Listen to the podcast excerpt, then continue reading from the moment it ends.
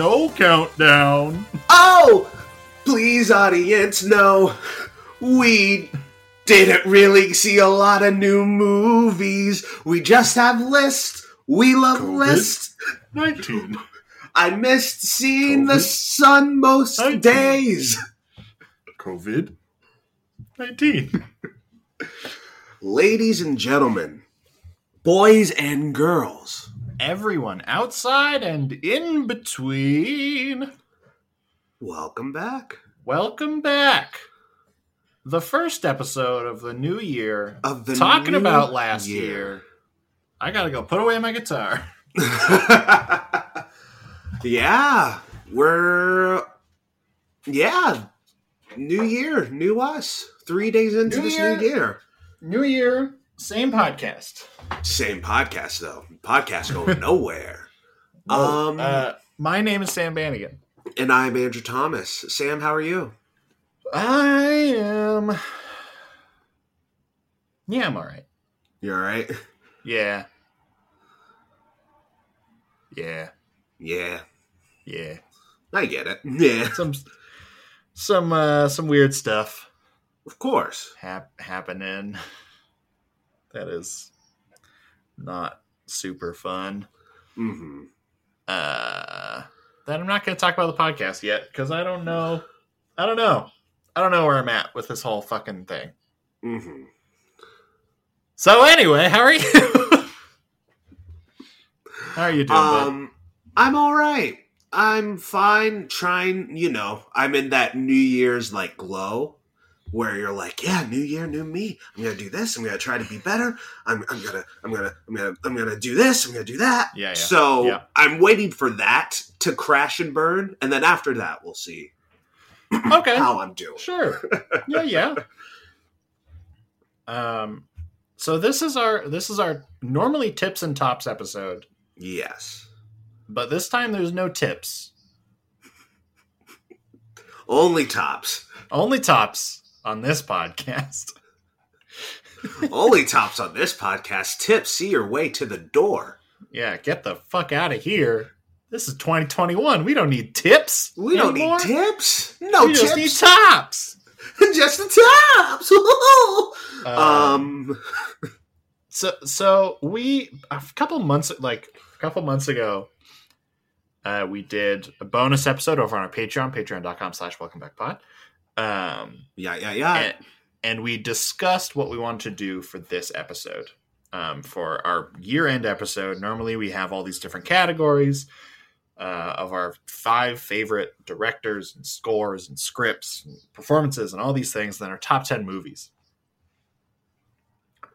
I could not name 10 movies that I liked that came out in 2020. I don't think I can name 10 movies that came out in 2020.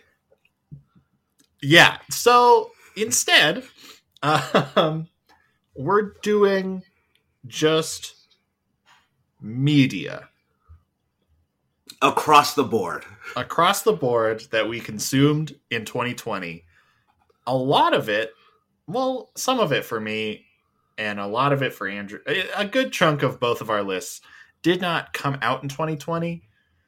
Um, so these are are just things that we re- revisited or kept visiting or were new to us this year. hmm And I think it's to important to say that a lot of what's on our list, you know, was a hard year last year, right? Yeah. Um, a lot of these things kept us going, right? I, I- or at least Yeah. I can say for me. Um, so yeah, this is who who knows how this journey's gonna go, right? Yeah. Stick with us. Be We be might cry. uh, Who knows? Yeah. Um, be ready for a very long episode um, that I'm excited to edit tomorrow. Take my entire afternoon. Um, so, yeah, before we get into our top 10, our number 10s on, on both of them, uh, do you have anything that you want to shout out that we aren't going to talk about a whole lot? Just like our honorable mentions, sort of bang, bang, bang. Quick, I quick hits. do. I do have those quick hits. Am I good to read them off? Yeah, you go. I, I All right. So because I'm a I'm a I'm a anal boy, um, um, I have two lists. I have lists of things that I saw for the first time this year, and then things that I revisited. I'm gonna just Okay. shout them out right now. Things that I saw for the first time. Mitski, a great artist. She is a musician. Highly recommend Mitski. Synecdoche, New York. I watched it. I did all of Charlie Kaufman's films, and oh boy, this movie struck a chord. Shaun, Shaun the Sheep, Farmageddon. Sweet, love it. I'm thinking of ending things. We have a whole podcast. I'll Be Gone in the Dark. Great miniseries on HBO. Go check it out. Michelle McLaurin. Ooh. And Slave Play. Read it this year. Great. Things I already saw but just helped me this year. Planes, Trains, and Automobiles. When Harry Met Sally. Yeah. The Sound of Music. Citizen Kane. Eyes Wide Shut. Binging with Babish. Uh, the YouTube series. Those others were movies. Um, Game of Thrones. We have two podcasts on those. we do. M. Night Shyamalan's uh, filmography. We have a whole podcast on that. And Pixar's filmography. Those Great. were just some things I want to shout out. Uh, how Those about you, Sam? Lovely. Um, yeah, I have a couple movies, a couple TV shows, uh, some music, and some video games, and a podcast. Ooh. Uh, I'll do movies first. Uh, uh, I watched uh, The Farewell, which we did a podcast on at the beginning of the year. Fucking great. We did do this at the beginning of the year. I was Yeah. like, we didn't do this at the beginning of the year. It was the beginning of last year. No. Uh, uh, the Farewell, uh, also The Favorite, uh, Mm. which I watched, and it was amazing. Uh, and The Platform, I just really liked. Uh, it's very fun. Those are all I movies. needed to check that out. Yeah, it's fucking it's good, man. It's Mhm. on Netflix. Uh TV shows. Uh I watch Broadchurch. Broadchurch is really good. I love David Tennant and Olivia Colman. Mhm. Uh Chernobyl, also very, very good. Um those are the two oh, and I rewatched uh Russian Doll this Mm. year as well, which was oh, I love that show. Um video games, I want to shout out uh Spider-Man Miles Morales because it's really good. It's just it didn't make it to my top ten. Other stuff was better, um, but it's really good. And I sort of feel obligated to shout out Assassin's Creed Valhalla because I've spent like 115 hours playing that game, um, and it's good. It's fun. I don't know. I just feel obligated to because it's uh, taken up over a hundred hours of my life this this year. Yeah. Um, I also want to shout out uh, the Adventure Zone, uh, a consistent, wonderful podcast. I got a fucking tattoo of it this year, so that means a lot Yeah, to me. baby. Um, and uh, a weird one, uh, Stars Without Number, a Ah, game that that uh, I've been running for my roommates and Andrew and his roommates um, for the past few months, and it's just meant a lot to me. I very seriously considered putting it on the list, but I realized that it would be sort of hard to talk to to other people. yeah. Yeah. um, but I did want to I did want to mention how much playing that game and, and running and playing games with my friend and board games in general. Like I could put board games on as one of my things on my list because it was just like I could have put Among. Us on there. Among Us Yeah. is so fun. And also Yeah. Stars. I love Stars. It's great. Yeah. Games with friends. yeah, Always just on playing- every list. Yeah, playing games with with friends is is the best. Um, so those are our shout outs. By God. Um, so so do we want to so we want to go like one one and sort of talk about each one as they come. I think some that's the way of- to go. But unless you have another way, I'd love to No, hear no, it. no. That's great. I have a couple questions that I want to ask both of us on each of our things Okay. to sort of give a bit of structure as we go. Then I have a sort of bigger question that I probably should have asked you about before we started recording. Um, but I think we can get to that at the end. And then I have a couple like very specific questions for you Ooh, that came up. okay. as I was going, and I have them all written down. I'm very, prepared this week. Ooh, ready, my guy. For once, I'm prepared. I'm the prepared one. Look at me. Look at- Look at me. I'm looking at you. I'm the prepared one now. Um, Where's So do- he? do you How was wanna- his 2020? Yeah, I don't know. Remember when Tom Hanks had COVID? That was crazy. Yeah, remember when Tom Hanks had COVID? That's when it went downhill. uh, do you want to go first? Of, of course, I'll go first. Thanks, buddy. Um, my number ten is Bad Education.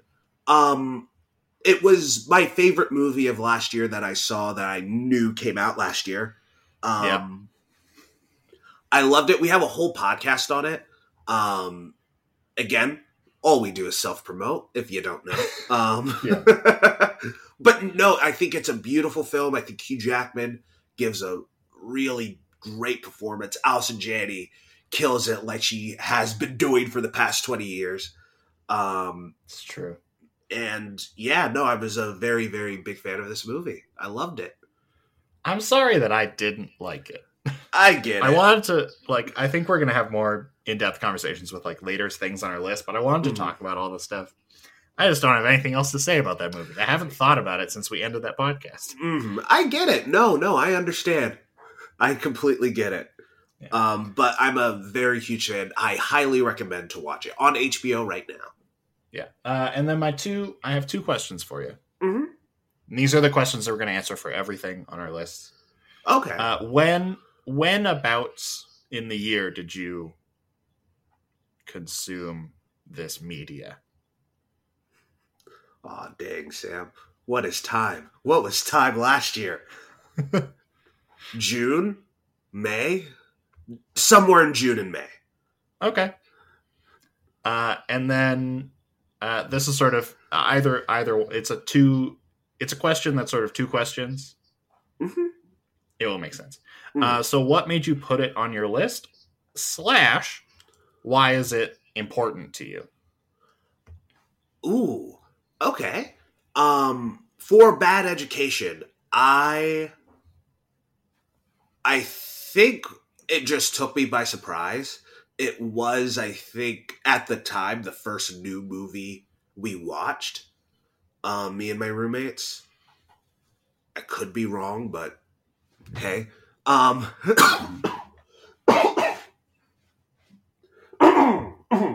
pardon. Um,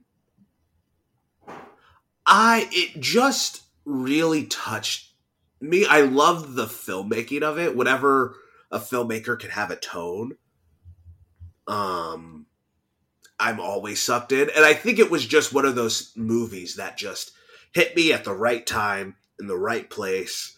I was just sad enough and just like, what's the point of all this? Then seeing a movie of what's the point of these educators if they only think about themselves? And I'm like, yeah, it does be like that. Um, of course, lifelong Hugh Jackman stand. So Yeah. anytime he graces the screen, I'm like, ooh, gotta watch it. Yeah. Um, but yeah, I think it just really just touched me because it was the first new movie I saw that year after what Invisible Man, The Hunt had to be The Hunt. Uh, A horse girl. Horse Girl. Did Horse Girl come out 2020? Yeah. Ah. Um it was just that it was that shock of seeing a new thing and how much I I liked it. Um That's great. yeah. That's Um, those are great answers. Woo!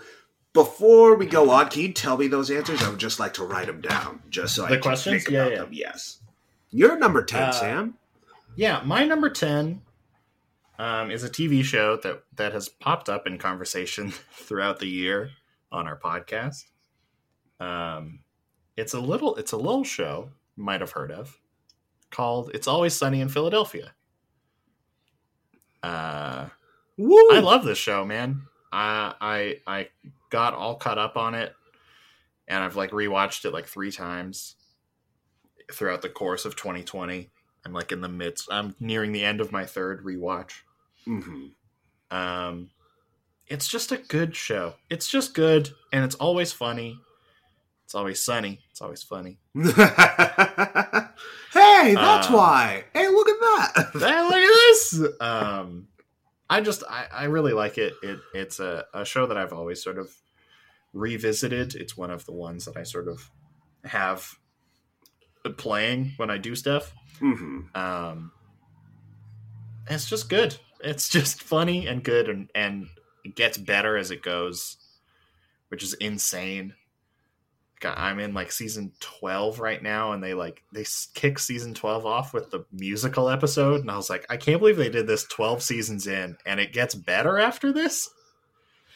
hmm It's kind of just astonishing. Um Yeah. That's all I'll say. Yeah. I think I said this on one of the episodes, but I'll say it again. Um, it's so funny that um, recently when Disney did the investor meeting, uh, man, Disney owns It's Always Sunny. That's crazy. Um, they were like, "Hey, They it's always FX? sunny." Yeah, Fox. Whoa. Danny Um, DeVito's a Disney princess. Yes, he is. Yes, he is. Um, but he was already Disney princess from Dumbo, right? You right, fuck. Um, what was that? God, yes, remember Dumbo? you know when it's always sunny was re, uh, re-renewed for four more seasons uh, my roommates were they don't watch the show and they were like yeah four more seasons and they're on their 14th season is it getting better because you know shows usually get worse when they go on Yeah, oh, it, 14 it- usually years. a show hits its peak like seasons like four, five, Mhm. sometimes six, and then it's just it's a tank right or m- if it's not bad it's just consistent Yeah. it's just consistently fine through its time. And Yeah. it's always sunny is getting better with each actively season. actively so much better each season. It's insane. Like there's that moment in the in the season, I think it's season 13. The first episode like Dennis isn't there. hmm And it's And um then- Mindy Kaling. Yeah, Mindy Mhm. Kaling is there and it's like this is sort of a weird energy. I don't know what's going on. Then the second episode is that escape room episode and that's really weird. That Mhm. doesn't really land. And then the rest of the season is incredible. It's like why you start off with these two weak episodes. And I was so worried when I first saw that season because I was like, oh man, have we have we hit it? Has it's always sunny finally gone down the drain? Are we finally in the in the shit? But then it just keeps getting better. And then it ends with the waiting for Godot episode, and it's like, Mhm. oh, never mind, this is actually incredible. And the episode that shook me, because for a lot of time I was like, yeah, it's always funny. It's a show. It's good. It's funny. Yeah. It's, I think it's the end of season 13. It's Mac Finds His Pride. And I'm like, 14? is it 14? Yeah, let me Um, check. I have it on my computer. either way, it's like as I tell people all the time, like you know Seinfeld. Imagine Kramer, just in the end of its thirteenth or fourteenth season, had a beautiful dance about his sexuality, or Joey from Friends, or I don't know Frasier. Nah, I don't Oh know. no! It, sorry, that is the episode. That is the end of season thirteen. The Waiting for Mm. Godot episode is the end of fourteen. ah, um, it's outstanding. It is stunning. that a show that has never took itself seriously chose to take itself the the outdated joke that they had they were like oh no we're not just going to toss it to the wayside and No, just no, be like oh no times have passed all right we're done with this they force you to evolve i'm curious what they're going to do with blackface you know they're going to do something you know they're going to talk got about it. They've got to talk about it. I'm like those guys over there, everyone who whoever whoever writes all the show, they are. mm, mm, mm, mm. Uh, they have a, a really great writing team, which includes the people on the show, Yes, mhm. which is fucking ah. I love It's Always Sunny. I could talk about that show forever. It's so good. Uh, but we got to move on. Mm. I, oh, I should answer the question. yes. Uh, I consumed it at like the very early, like February ish. Was I Mhm. did my first one. I did another rewatch sort of during the beginnings of quarantine. I want to say April, May, Mhm. And I'm currently in another one. And I've been, but this one's lasted quite a while. So like October to now, Yeah. I'm still sort of watching it. Um, is when I consumed it, uh, and I put it on my list because it is all the stuff that we just talked about. It's getting better. It's it's confronting its own past. It's fucking funny. Like I don't know. It's just funny. like it's just good. thing. It is funny. Yeah. What are the rules? Is like it gets stuck in my head for like a week after I see that episode every time. What are the rules? What, What are the rules? are the rules? What are the rules? It's What? great. are the rules? Um, Um, yeah. When you just turn black and you can't turn back, well, you gotta go and find out the rules. yeah, it's great. it's amazing. It's so good. Um, so yeah, it's just important because it's just been funny and good Mhm. all year. What are they gonna do with blackface? That's why I've been. I'm like, I I'm hope they so- nail nail the landing. Whatever. Yeah, because they can't do it anymore. We're past it. We can't for Yeah. culture's sake. They can't. Much like with Ga- uh, Max sexu- sexuality. So Yeah. what are they? How are they gonna? Uh, but yeah, you're right. We need to press forward. We need press to move forward. uh, your number nine. Number nine, um, was a miniseries that a lot of people watched uh, Yeah. this quarantine at the beginning of this quarantine, The Last Dance. Um, Yes. this was chronicling the '92 to '96 Bulls, I want to say, and just the roster, and of course the most famous player of all time, Michael Jordan, and Scottie Pippen and Dennis Rodman. Um, I just watched it because you know what am I going to do? Either be in my room and hear other people have fun, or just join them, right? Yeah, At first, I had no interest, and I think above all, it's just a well-made documentary. yeah, I think it is a well-made and Michael Jordan did produce it, I believe, so it's not as critical as I would want it to be, but it is more critical than I thought it would be, if that makes sense. sure. Um Yeah, what what I know you saw a few episodes. What did you think? Yeah, so so you you had me watch the first episode, and I watched bits and pieces because my roommate watched it over the summer, hmm uh, and I watched like the final episode when he watched it because it was he was just like, "Can I watch this on the TV?" And I was like, "Yeah, I don't give a shit. Like, hmm I'll just sit here and do whatever." Um, and I thought it was interesting. I just I have no interest. I have absolutely zero interest in any sports. hmm Um, so I found it hard to get into. Um, but it is it is cool to see someone who is just the best at what they do. And you just sort of watch that for a while and it's kind of crazy. Like it's just like Yeah. yeah, this person he was just he's just the best at what he did. Also, There's no shout out questions. Shout out to the NBA Finals. Watching LeBron is the same thing. It's it's just like wow. Can I can I be a director? Can I act? Because I know I'm fine at it, but I also know I'm not the greatest of all time. And I know art and sports are two different things, but um, just watching Michael Jordan or watching LeBron and seeing them play and seeing them play so effortlessly is it is outstanding. It's Yeah. um also 35 millimeter baby. Ooh wee, ooh wee, get me in it. Yes, please. I want to be in the frame sometimes. Um yeah, I I I'll answer those your the questions. Why Yeah, when, when- did I watch ish? it? I mean, I When can easily look this up. I would love to say April May. It was t- actually I know for a fact it was April May. Um Great. because of life. Um And, And why why- is it on your list? Why is it important to you? it, it's one thing that I love with with any media is when I walk away and go, "Yeah, that was fine." Then the whole week, that's the only thing I'm thinking about. Yeah. I'm just thinking about, you know, Michael Jordan's and Scottie Pippen's relationship, how that, you know, how I feel that way in my life, both as Michael Jordan and as Michael and Scottie Pippen. Um, how Dennis Rodman was just a guy who was good at basketball that he was like, yo, let's just party.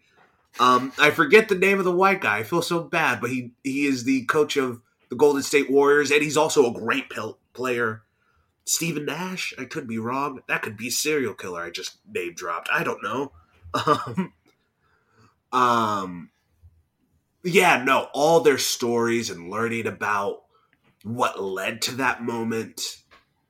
It really gave me a new appreciation for sports and just documentaries in general. I really, really fell in love with that series. That's great. And I'm what about your number nine? Oh, what were you going to say? I'm glad you enjoyed it. I am glad as well. My number nine is a weird one. Mm-hmm. Uh, it is the video game Hollow Knight. Uh, it is a for those people. So we haven't talked about video games a whole lot on this show because we're a movie podcast.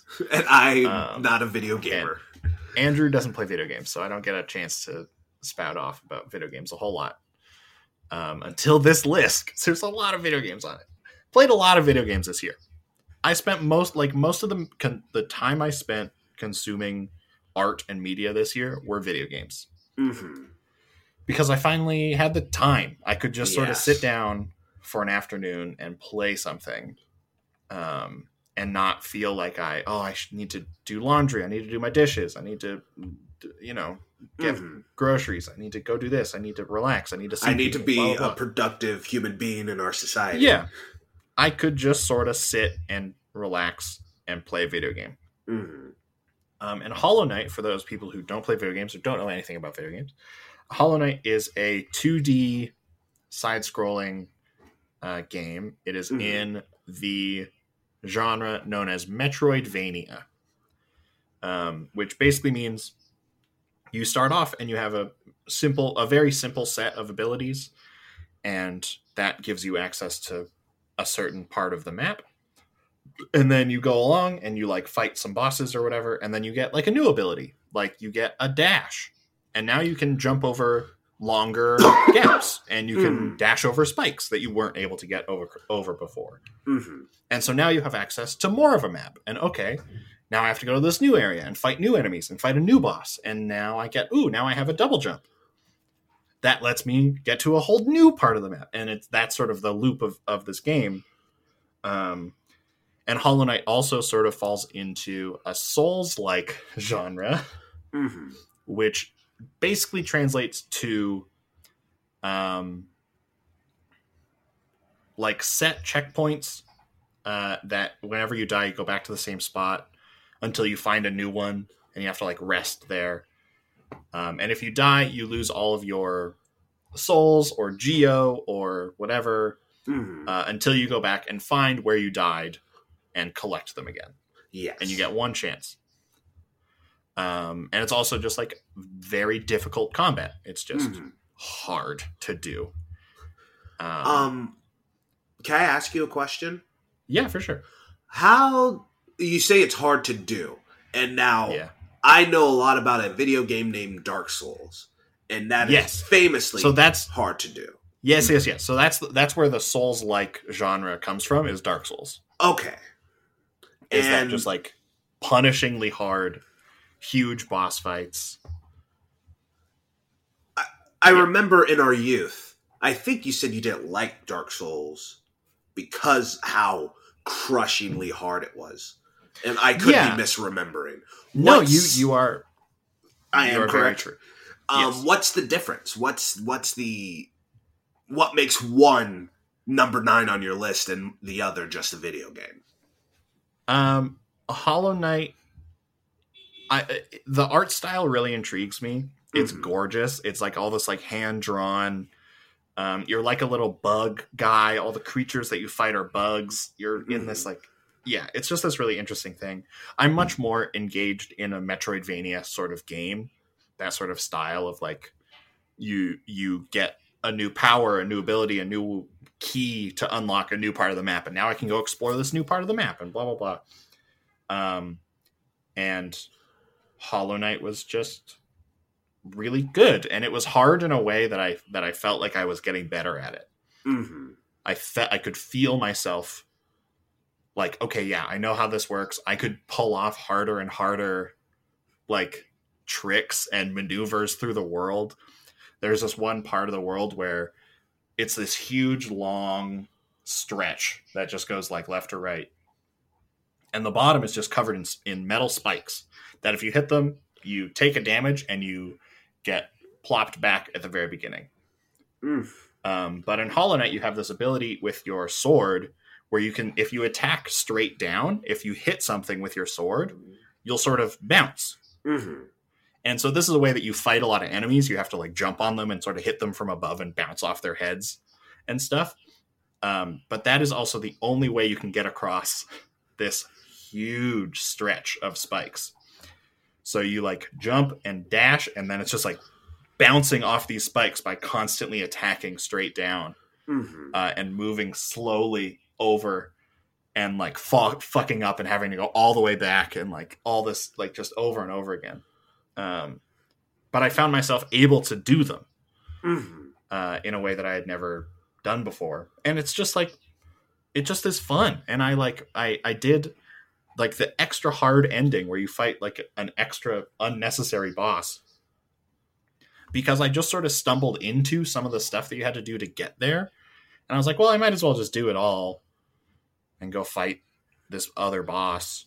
And I remember, you know, just smashing my head against it for days on end until I finally did it and it felt amazing. Mhm. And it actually led me to play a Dark Souls for the first time. I played Dark Oh, Souls okay. 3 and beat it because of Hollow Knight because Hollow Knight like was like, "Hey, here's a little introduction to that sort of game and that sort of feeling and that sort of experience."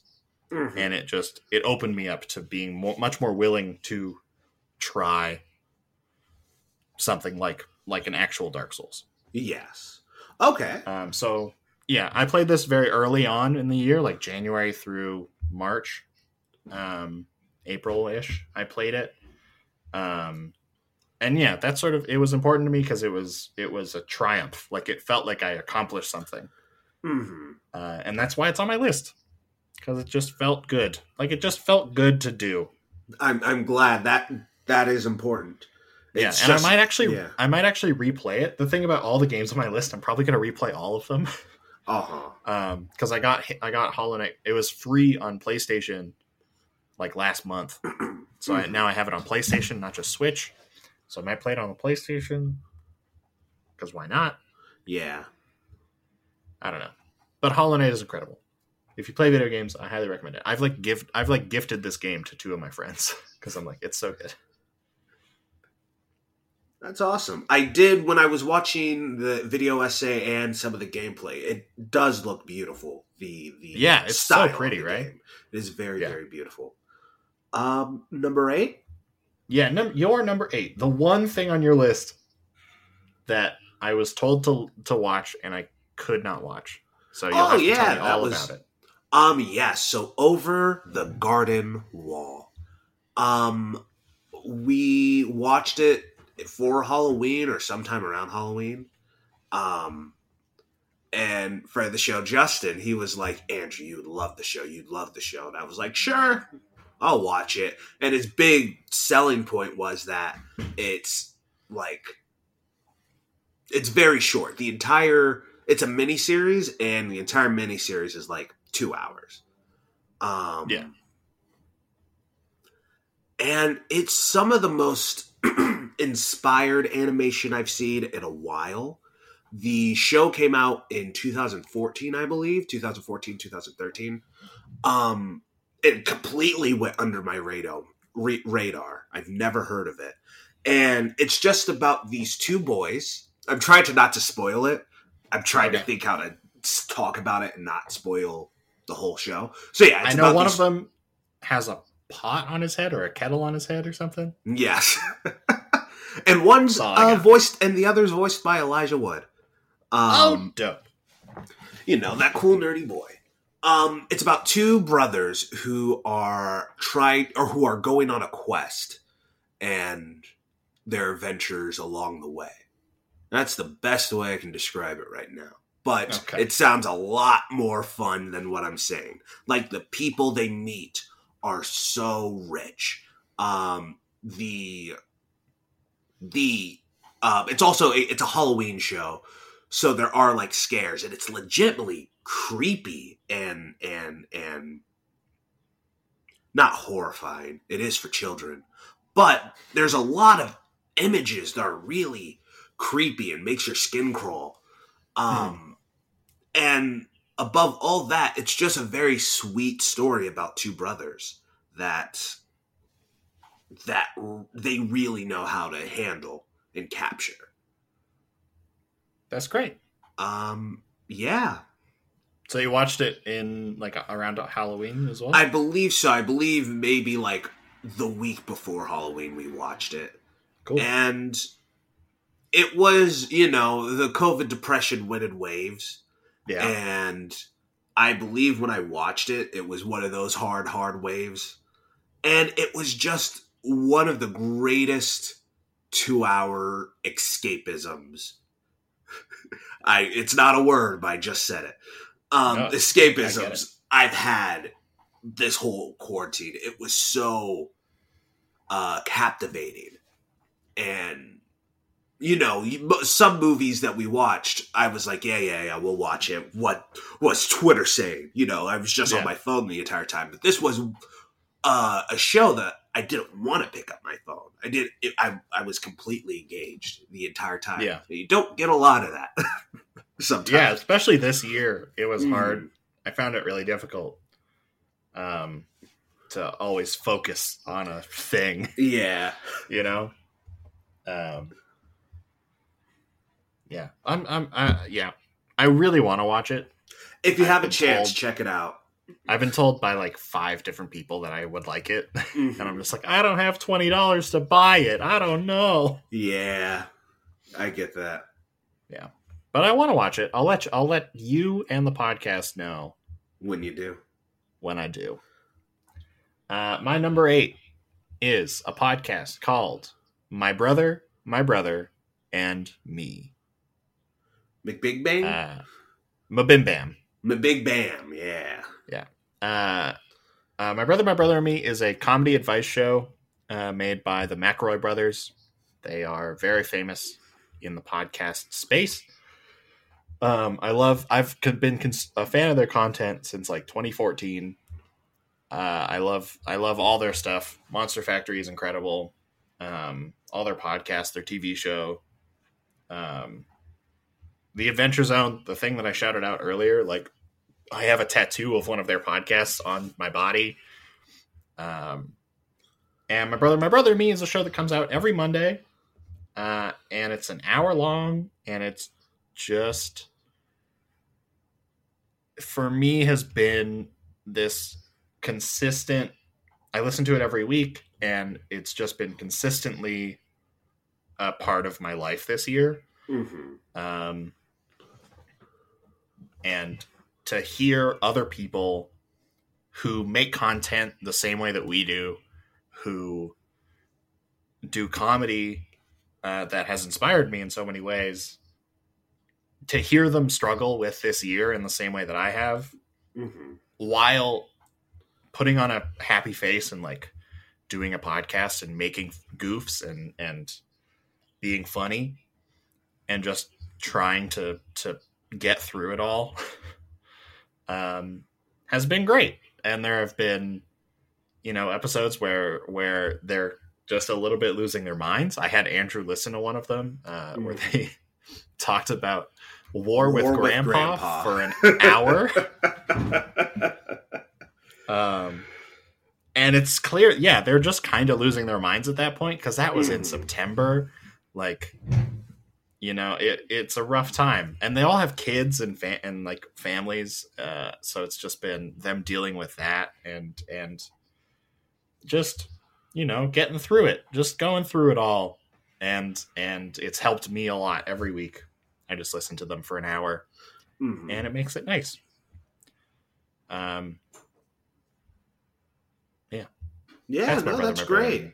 so I listen I- to it every week in the entire year. and Um, yeah, just for the his, they're like probably the biggest podcasters. they're up there. Yeah, Um, like they're you're either a Joe Rogan or a or a McElroy's brother fan. It, it pretty seems like much. that. Yeah. Yeah, it's like it's like if you if you don't if you listen to Joe Rogan, like like there's Joe Rogan, True Crime, and the McElroys. Yeah. These are the three pillars of podcasts. Yeah, isn't that something? Yeah. Um, man, people out there, if you're listening, you want to make a podcast, do something. Make that fourth pillar. I believe in you. Do it. Yeah. Um, Uh, yeah. I just I just love this fucking podcast. yeah, no. Um, yeah. So so it's important to me because it has just been a consistent piece of happiness every Yeah. week. I A get an nugget. hour of of McElroy just fucking injected into my fucking soul. Yeah, no. That's awesome. I'm I'm so glad. A little nugget in a horrible, horrible, horrible year. A little nugget every Monday. Yeah. A little golden Yeah. nugget. Yeah. especially like in the early stages i had this ho- this horrible infection for the first few weeks of of lockdown um and just being able to like put it on my phone and just like lay there and not do anything for an hour was like uh beautiful Yeah. um yeah uh number seven Seven. Um, I'm gonna shout out those Small Axe. Now, Small I am a cheater. X. Every every year I cheat some way or another. I haven't seen all of, all of it. Um, but I have seen two, and those two deserved to be on the list. Cause holy smokes, it is you watched mangrove and lovers Rock. lovers rock okay Yes. i only watched i watched mangrove yesterday Okay. I didn't get a Um, chance to watch Lovers Rock. I want to watch it, but I Yeah. haven't gotten a chance to. Yeah, no, I want to watch. I can only imagine the other three, uh, whatever you want to call them, movies, shorts, episodes. I don't care. This year, everything has a pass. Um, I don't care.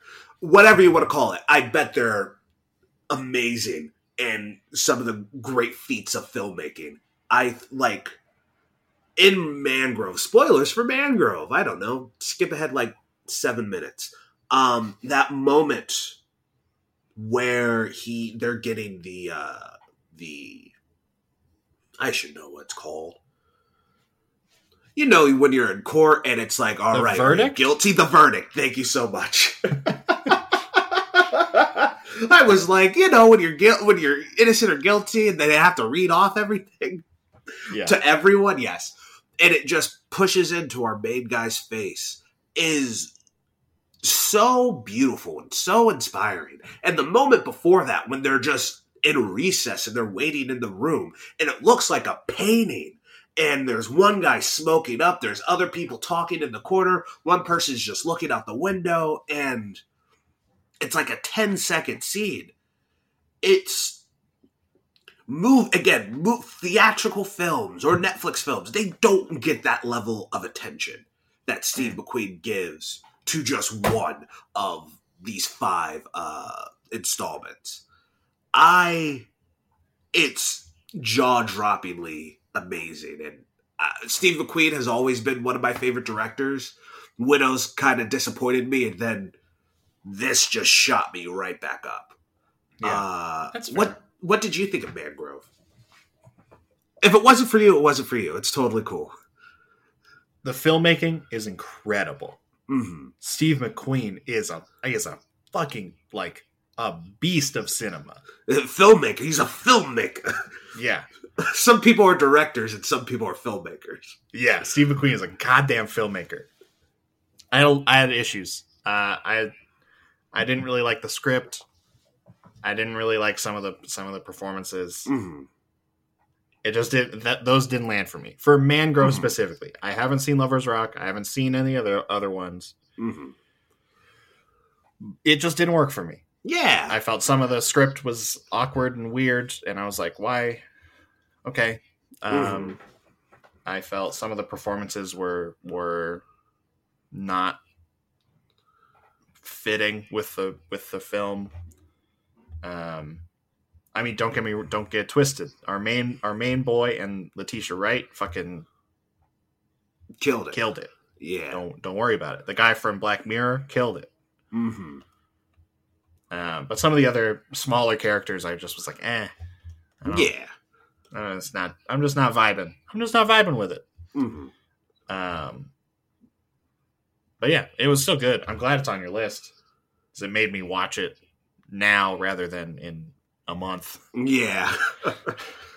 um when I watched it, it was September, August. I saw Lovers Rock first. Justin got a uh, screening, and it was a drive-in screening for Lovers Rock, and I saw it then. And then probably like a month ago, we all watched Mangrove to- together.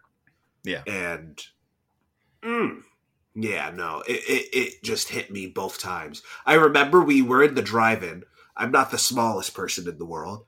And I was sitting in a car very uncomfortably. And I was like, oh my gosh, the seat, the chair, my legs, uh. And then the movie just goes, yeah, yeah, yeah, but watch, here you go. And you forget about it. You just forget. I forgot about my surroundings and I was watching a movie, man. Uh, It was great. That's one reason why it was important. And also, you know, this year was uh was tough for black people. it was it was uh uh especially tough for black people. It was nice to see you know I could say yeah, some of the best filmmaking done and it's specifically by and for black people. And yes. I I I dig it. I dig it, Steve. Yeah. I need a shirt that says that. I dig it, Steve. um, cool. Yeah. My number uh, seven. You're number seven. Uh, Greta Gerwig's Little Women. Mm. Uh, I can't believe it took me this long to watch this movie. I'm sorry to everyone. I would have been talking about this for months. Um, but Andrew saw it early, and then we didn't do it on the podcast, and then other stuff kept happening, Yeah. and it kind of sucked. Uh, but I fucking love this movie. it's so good. It's so good. Um, it's just, yeah. I described it to Andrew and and other people as it feels like a warm hug next to a fire. That's what like the whole movie just feels like this this cozy evening. Um and in a year where things were not cozy and things fucking sucked. it was it was hot and crowded, but yet cold and lonely. All Yeah. at the same time. all all at the same time. Little Women just like came in and was just like, "Hey, it's okay. Just like wrap yourself up in a little blanket, have a cup of tea, and just like chill. Just have a nice time." Mhm. I also think that like it's just incredible filmmaking. I think Greta Gerwig did an incredible job with the adaptation. I think all the performances are are so wonderful. I sort of get lost in like in it all. Mhm. I, I like it's it's only after the movie is it's like the very first scene. I'm like, oh yeah, it's Saoirse Ronan, and then the rest of the movie, I'm like, I don't care who She's anybody Jo. is. Yeah. She's Jo, and that and it's and Emma Emma what? Who? Her who? Her mine who? Yeah. Um, Florence Pugh. Pugh. Also, I. I'm sorry. I'd also like to say, I don't know what episode I said it, but it was sometime in March of 2019. I said it. She was gonna get nominated for an Oscar, and she did. Yeah, Bullshit. it's true. Booyakasha. um so yeah i just i i get lost like i've watched this movie twice now i just sort of get lost in it Mhm. um while it's happening um Can I ask you a question? Um, yeah of course What have was this your first uh, experience, or yeah, first time experiencing Little Women? Have you ever read the book or seen any of the My- adaptations? my first and only so far Ah, is experience this? of of the little women hmm Um, yeah, it was it was great for speaking for me. It was great revisiting it. I watched it like two weeks ago, and I agree with everything you said. It's it's very very good movie, Yeah. very good filmmaking. it's just good and Um, laura dern and bob odenkirk should be everyone's mom and dad forever Can I say one thing though? what's up Bob Oden- Bob Odenkirk is miscast. He he's What? he, it it it it completely takes me out of the movie every Really? single time. Every Oh. single time, I'm like, why is Bob Odenkirk here? What what is this? every single time, I'm like, "Bleh." I love it. I love when he shows up. It's so 2019 television star Bob Odenkirk. Are you ready for Bob Odenkirk to be John Wick in his new movie? Yes, I'm so happy. Remember Mr. Show? I fucking love Mr. Show. the entire time I was watching that trailer, I was like, dang, remember Mr. Show? Remember, Who would've remember thought? America can, will, and should blow up the moon? Remember that? Dang. Uh, classic. Yeah, I just I loved Little Women. I didn't watch it until the fall sometime, and then I rewatched it again in the past week or so. Mhm. Um, and yeah, it was just it. Both times it was I watched it when I was in a weird mood, and it just sort of said like, "Hey, it's okay. Just sit down and and enjoy for two hours." And enjoy. yeah just have a nice just have a nice time and i loved it both times um yeah so little women everyone go watch it it's very good uh Alright. your number six My number six would be the great little animated show called Craig of the Creek. it's craig of the creek he's, He's got! I love it. I love it so much. Um, me and another friend of the show, Lupita, we were like, "Yo, you want to watch something?" I was like, "Yeah, I don't know." We're usually true crime uh, oriented, yeah and we were at a place where we were just like, ah, "I don't want to do true crime right now. we can't do Yeah. true crime." Um, and we started watching Craig of the Creek, and it's one of the greatest children's shows I've ever seen in my entire life. Like, it's so sweet and so earnest. I was one of those kids when, you know, I grew up, I was like, man, they ain't never gonna make anything better than Ed, Edd n Eddy or or Foster's Home or or or uh SpongeBob. SpongeBob is its own category. I don't even consider it. yeah spongebob, SpongeBob is early seasons different. of spongebob is just like that's It's- just special and good is is the right people at the right time doing Yeah. something. SpongeBob is different, but like, yeah, they're never going to make anything better than Rugrats or or Cat and Dog or Cat Dog. Um, but this show is on on on another level. I haven't seen any other children's show do anything like this since like Hey Arnold. Like it it never holds a child's hand and goes, "Oh, here's what we're doing. This is." It treats the audience with respect, and it also has fun. It it it in in uh, what's the word I'm looking for? Ignites. That's not a word. When you light Ignites? something, ig- ignites. Yeah, that's a, yeah it ignites your imagination.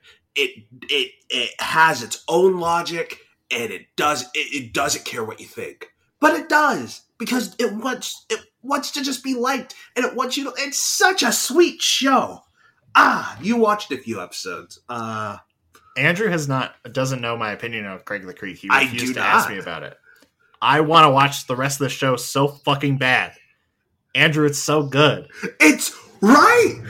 It's so it's. I was like, I watched one episode and I was like, hold up, Hold up. hold up, Hey. I got sneeze. Oh, And then I watched the second episode and I was like, I need to watch all of this show immediately, but I don't have like a hundred dollars to buy all the episodes. yeah. Stupid HBO Max, right? Um, yeah. What But I it's so good! episodes I sent you. What were some of the episodes? Uh, the one where they go, they get takeout. Yeah. That one was fun. That was the first one I watched. Um, the one, the D and D episode, hmm uh, the the punk band episode, Yeah. And I feel like there was another one. I probably spoiler for the show. I probably sent you something that was more fantastical. Um like what I love about the show is that like in one episode there was a kid from the future, and it was a kid from the future. There was no oh see ya, my mom's calling Oh, me for the uh, lunch. the the uh the haunted the haunted house the haunted Yes. dollhouse. exactly. Where the house is just haunted. It is. Yep. There's a ghost. Who cares? Yeah. And how inclusive it is, how much it respects the the the social progress that we are trying to get to. Um mm, mm, mm. Craig the Creek. Doing Yeah, something Craig the Creek. special. Fucking slaps. It's so good. I want to. I wish I could watch it all like Oh. right now. I'm hoping that one day soon there will be a streaming service in Canada that will that will upload Yeah. it. I would love Um, if it's on HBO Max, they can put it on Crave. Like it exists. Like Crave has HBO on it. Just put it on there. I'll watch it all. And also, God. the greatest thing about it, they're 10 minutes. They're easy pops. They're ten minutes in and out. Let's go. in and out. Let's go. You're done. You- you- ah, yes, Craig of the Creek. We're getting Yeah. to that part of my list where I'm amped. I'm going to start doing this all Hell the yeah, time. bro. Um, Hell yes. when I watched it, I really don't remember. I, it's somewhere That's in the summer, maybe June. Uh, It was but- definitely before Halloween because you guys went as the Yes. characters for Halloween, which I Yes, thought was adorable before I even knew what the show was. I was just like, these are just good costumes. This is just a good little group of folks. Yeah. Uh uh uh um and yeah, I think I just said everything why it's important to me. I'm I'm so happy to know that the show exists. It's just that the beginning and end of why it's important to me. That I know Yeah. somewhere out there there are children who are going to watch this show and be inspired in Yeah. whatever they do. If it's art, And in, like- if it's uh exploring in nature, whatever it is. It's And when it's they're when they're like 25, they're gonna be like, man, remember Craig of the Creek? Yeah. slaps. Yes. Yeah. Much like how uh, people people my age are like, "Yo, Hey Arnold was something different, wasn't it?" Yeah, Hey Arnold Like, was not like, all real monsters. uh, Sometimes just people make really good show for children, and yeah, just comes out of Yeah. nowhere. um, would you like to take a break now? Can I do my number six? Oh yes, I'm so sorry. I'm so I'll do selfish. my number six, I'm and then we so can, selfish. and then at the midway we can sort of take a break. Yes, please. My number six is another video game. Uh, it is called The Outer Worlds. Not The Outer Wilds, that's a different game. That's also supposed to be very good, and I'm very excited to play it. But it's The Outer Worlds. And not outer space. it takes place in outer space, but It does take place in outer space. Um, this is a, a, a sci-fi RPG Mhm. um, made by the same people who made the original Fallout games uh, and Fallout New Vegas. And this was actually supposed to be another Fallout game.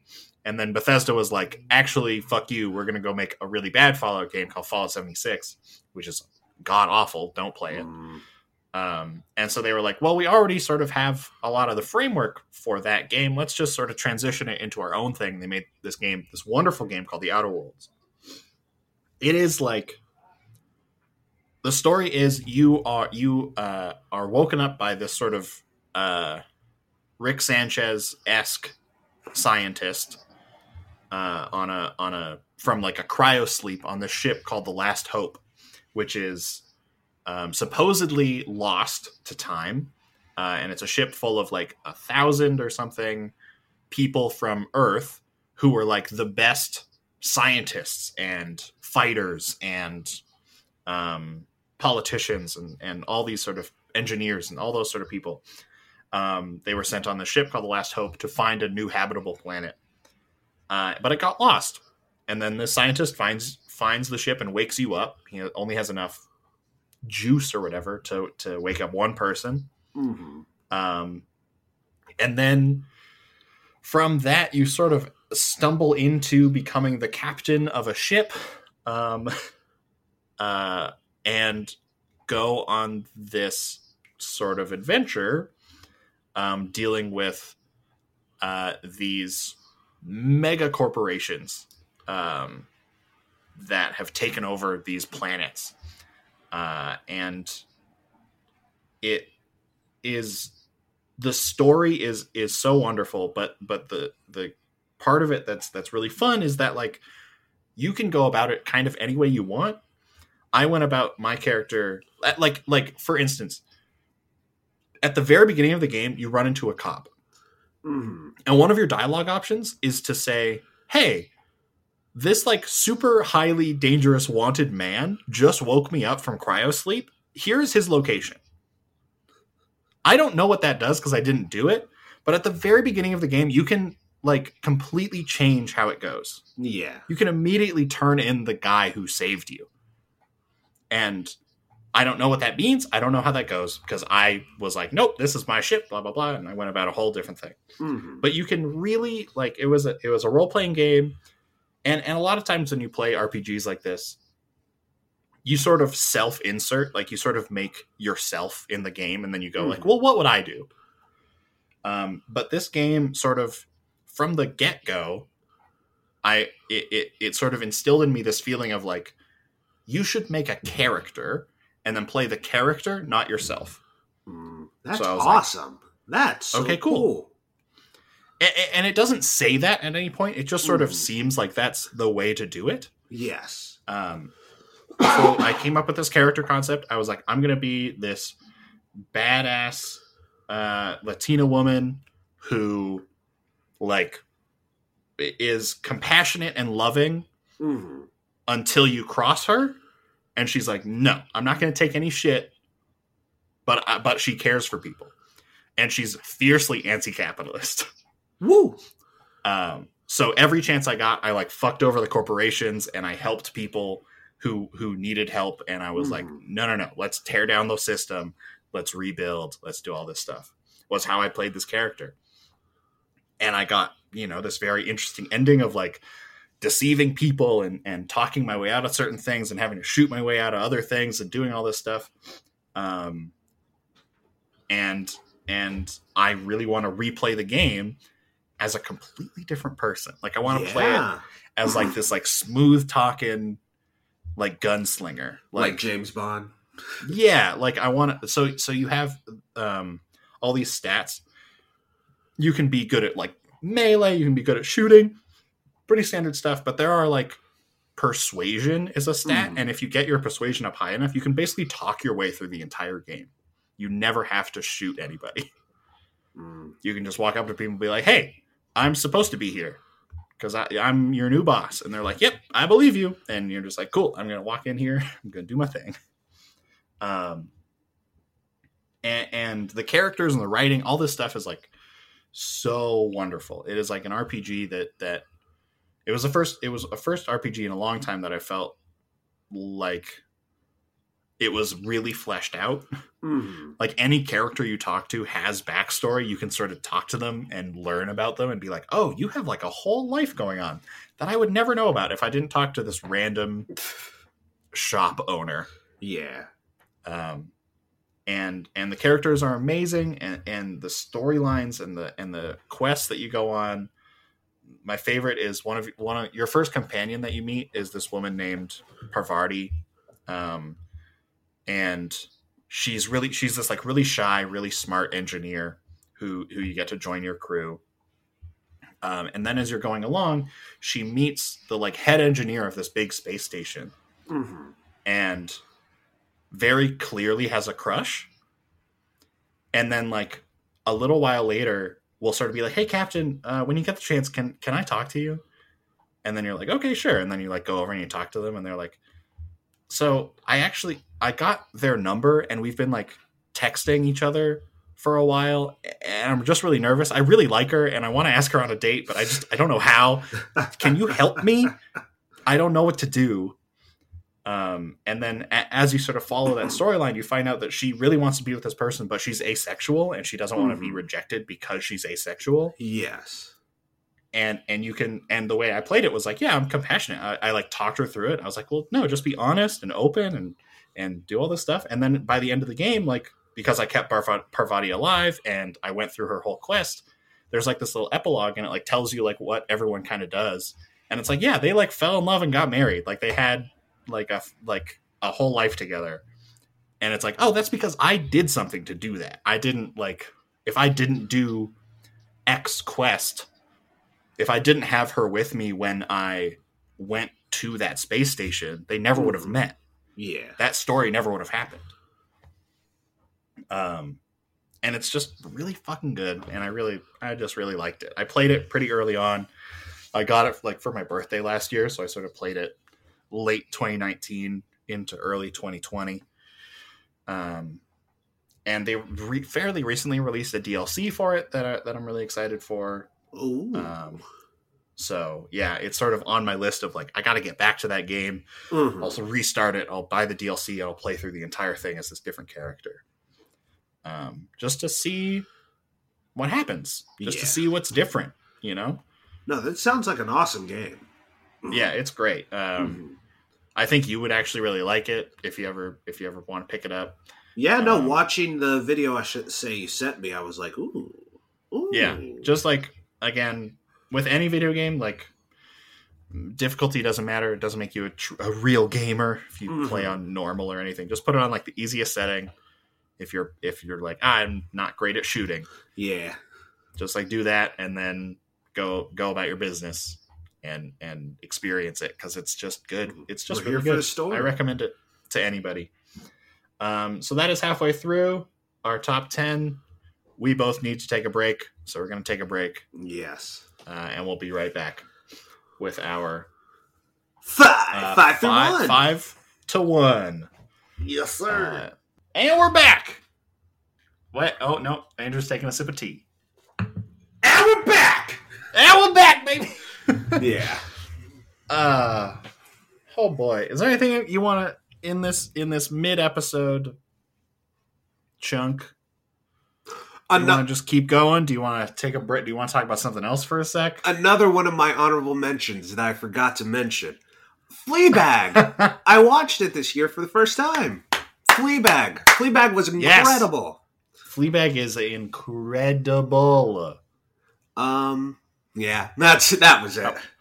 I watched Fleabag last year, so I couldn't put it on my list. Mm. But yeah, no, really, really great show that more people should watch. It is like, hopefully, it'll be. A, I hope in fifty years, kids will say, "I get it, it's great, but it's not. You, you guys overhyped it." I hope it stays with us, Fleabag. Yeah. Ah, Fleabag, so good. That second season is something else. it is something else indeed. Andrew Scott. Oh, oh, I love you. It'll pass. Fuck me up, bro. Oh. Uh, okay. uh, your number five. Would you like to go first? Just to switch I it up. Like, I feel like we might talk about my number one more than we'll talk about your number one. Oh, okay. I feel just because we did a whole a whole episode on your number Mhm. one. Shh.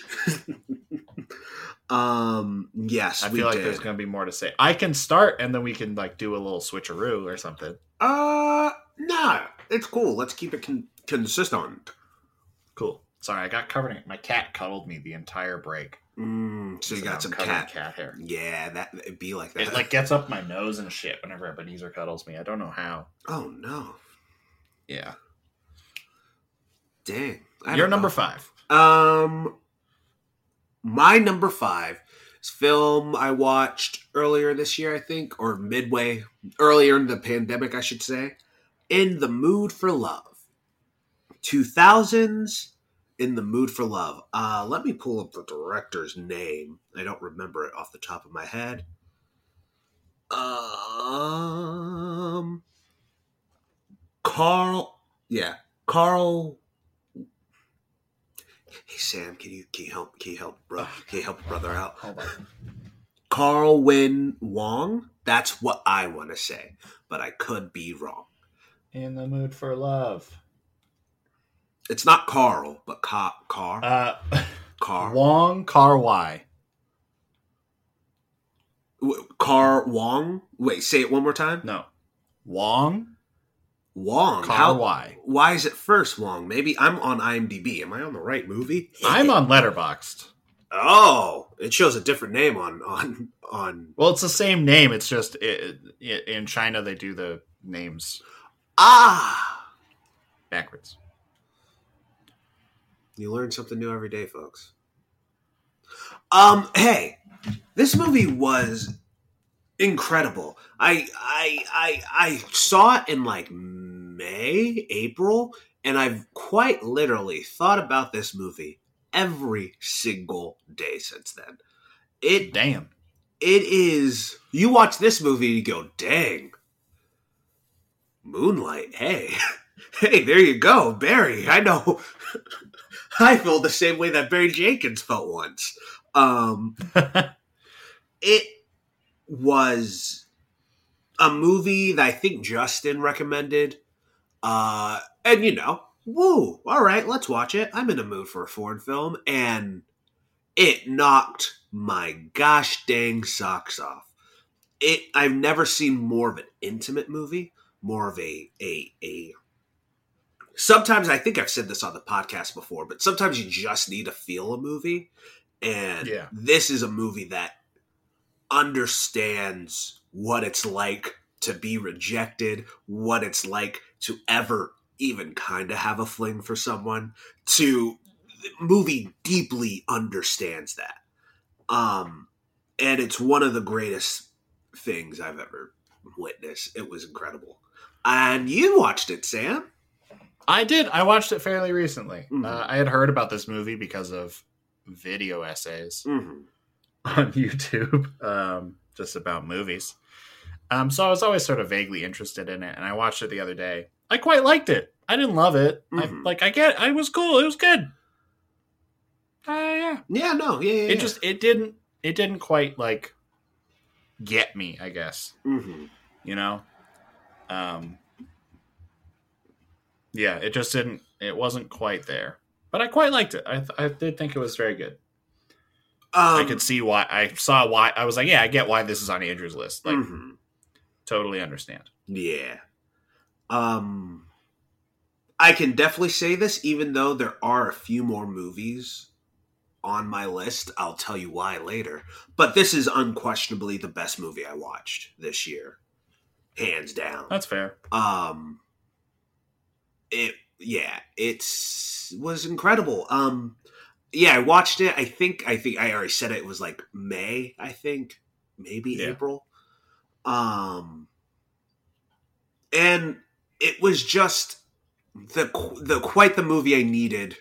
Not even this year, but the movie I needed for a while, I guess That's fair. just to really i don't want to spoil the film um, i knew nothing going in so i recommend you do the same. Um,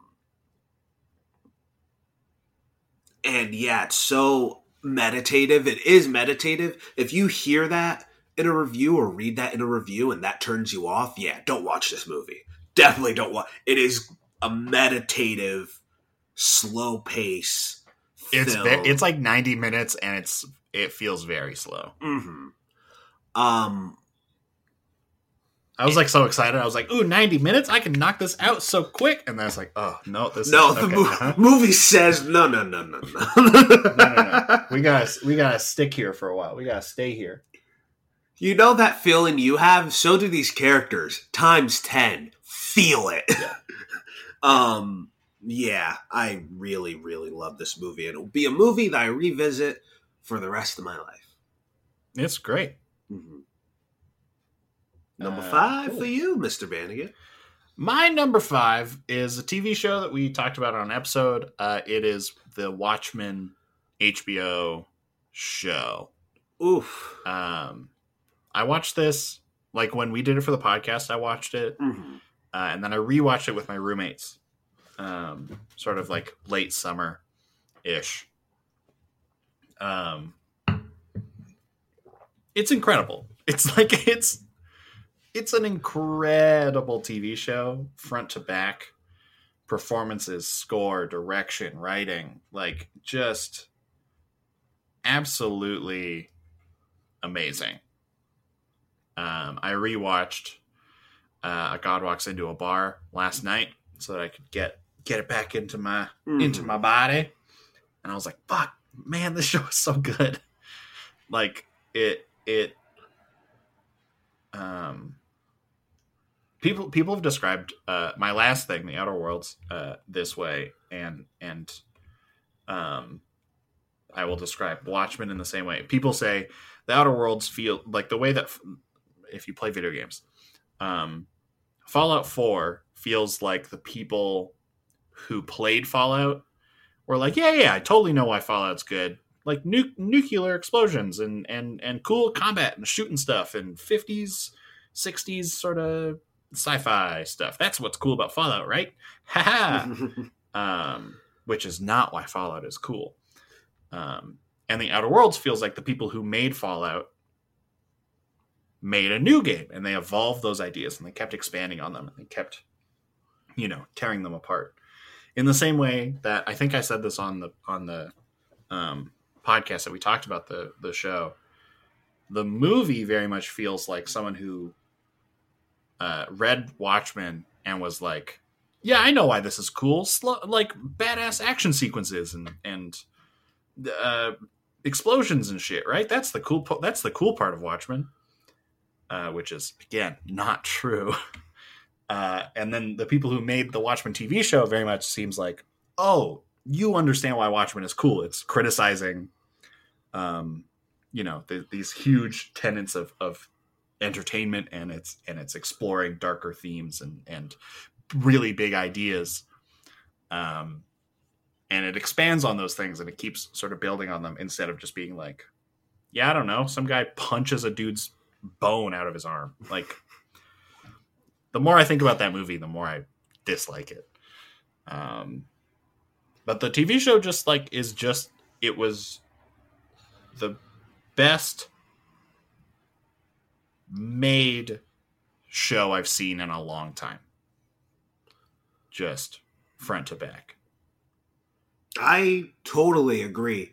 I recently rewatched it with my mom whenever I went back to Texas. It Yeah. was so nice going back into that world. Um I think this show has like six or seven great performances between Regina King and Yahya and and and uh, Jeremy Irons.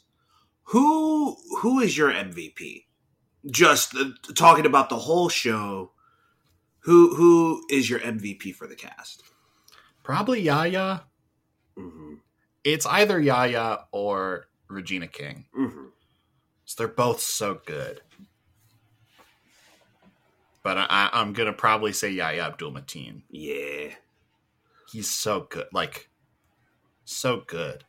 and that one, you know, I mean, it's been out for a year, so spoilers. But yeah, that moment when we realize he's Doctor Manhattan, it God. makes so much sense, and a lot of it due is due to his acting ability. Yeah. Um, yeah. Mm. Yeah. Um, uh, I remember like when we were rewatching it, Yahya shows up for the first time, and I told my roommates like, "Oh, watch out for this guy, Rising Star. He's like he's on his way. He's on his way to the tippy top." yeah. And like for the first couple episodes, he's just kind of chilling, like he's just being a good dad. He's just sort of Mhm. hanging out, doing his thing. And they were like, "Why do you like this guy so much?" And I was like, "Just fucking wait, bro. Just you, just you wait." And then we get to uh, quite possibly the greatest episode of television ever made. A God walks into a bar, and they're like, "Oh, that's why. And I was like, yeah, Yeah. dude, he's incredible. He's like the main reason I want to see Candyman yeah, no, incredible. because I want to see him just like rock out like on on a leading man situation. Yeah, no.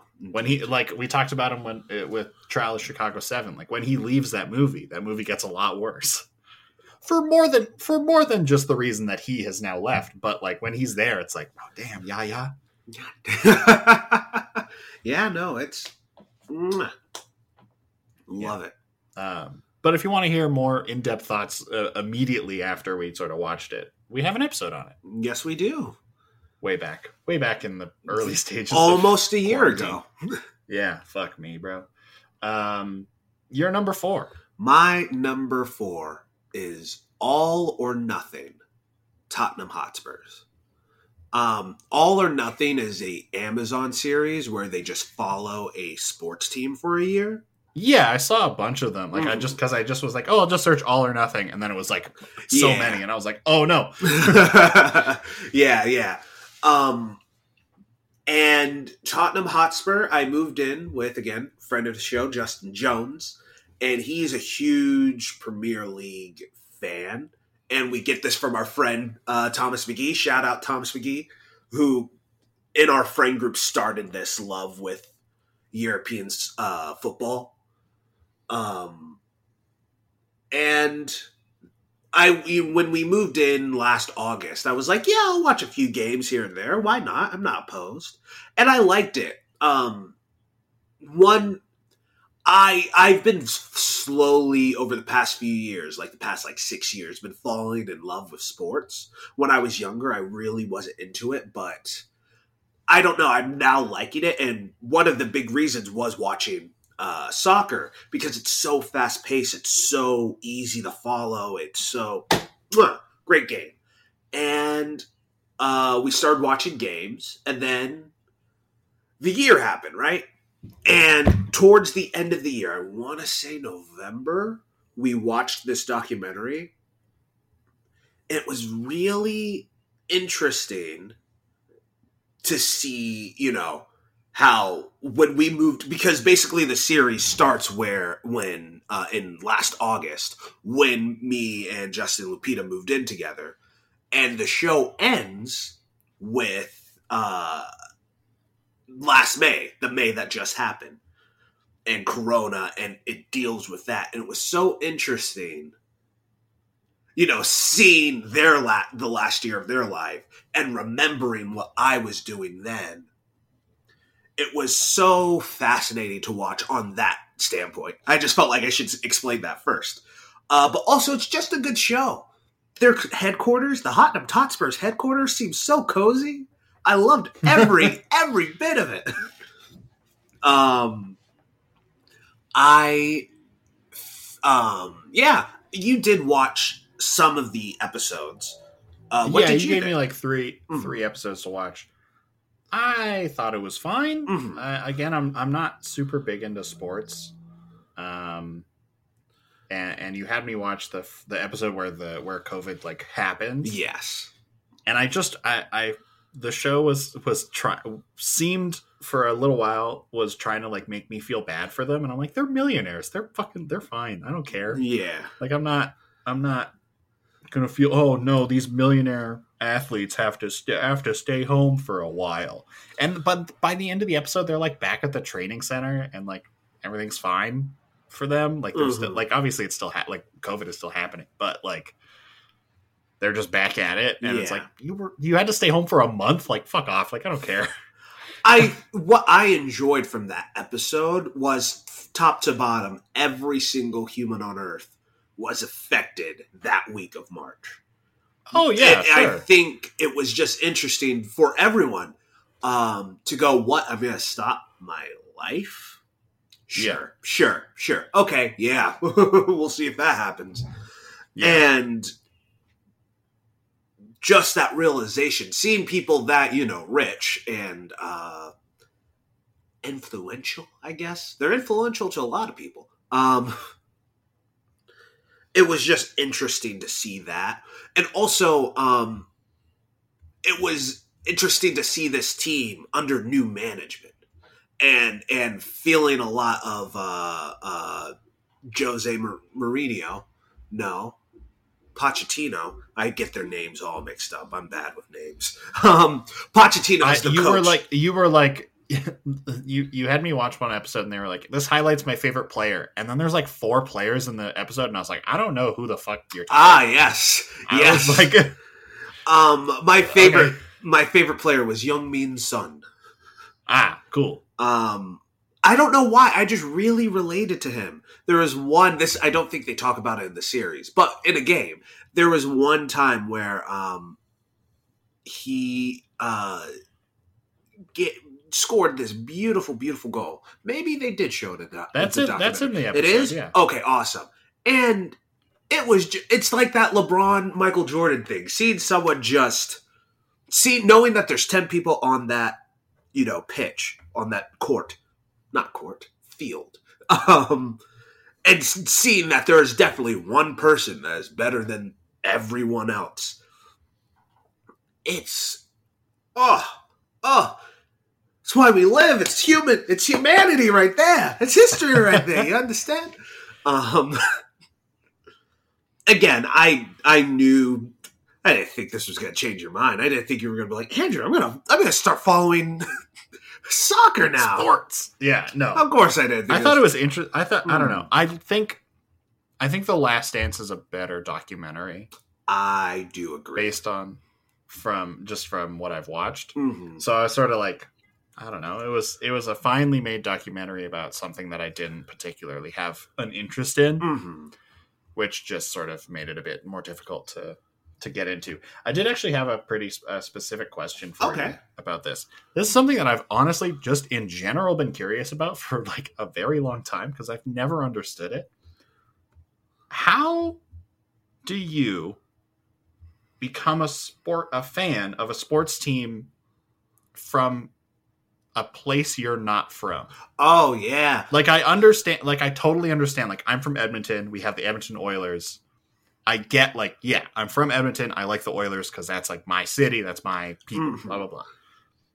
But if you've spent your entire life in, in Irving, Texas, Texas, and, and, and New York, how how did you become a fan of a sports team from England and then specifically a team like the Tottenham Hotspurs, who are not one of the best, biggest yeah, teams. it's not like I'm rooting Like, for I- Messi's team. Yeah, yeah, like I like I understand people like from Canada because we don't really have the NFL. I understand them being like, yeah, I like the Patriots or I like other good football teams yes, um, that exist. Probably Cowboys, uh, Cowboys, our Steelers, team. uh, uh, Dolphins, the Browns. I don't know. Sure. But I'm just I've always been so curious as to how that happens because like I mean, I'm not a sports boy. for I'll give you the answer, the, the the boring answer for Andrew Thomas. I mean, I just Justin was a fan,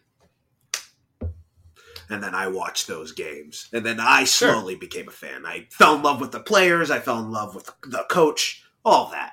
Sure. Um, I guess it's it's there's what what I've learned a lot about sports is that it's a lot like a story, right? It's there's a narrative with each um team.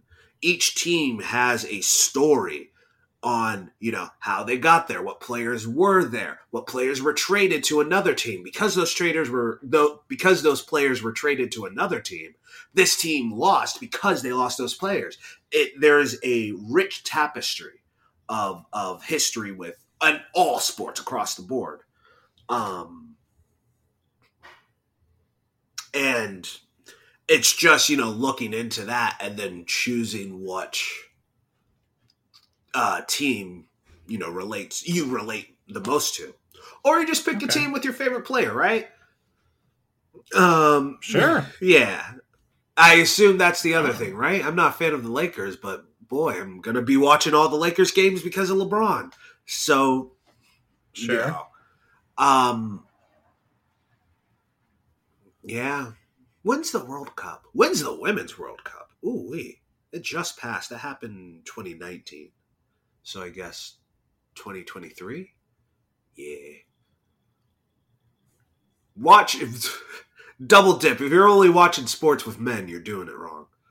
Um I don't watch any sports. I, I know. I don't know anything. Don't come at me with that. I don't know nothing. um but yeah, no, Tottenham Hotspur, we watched it like Raptors are cool. the Raptors. Who are the Raptors? I'm assuming hockey. Uh, Toronto basketball, baby. Ooh, baby.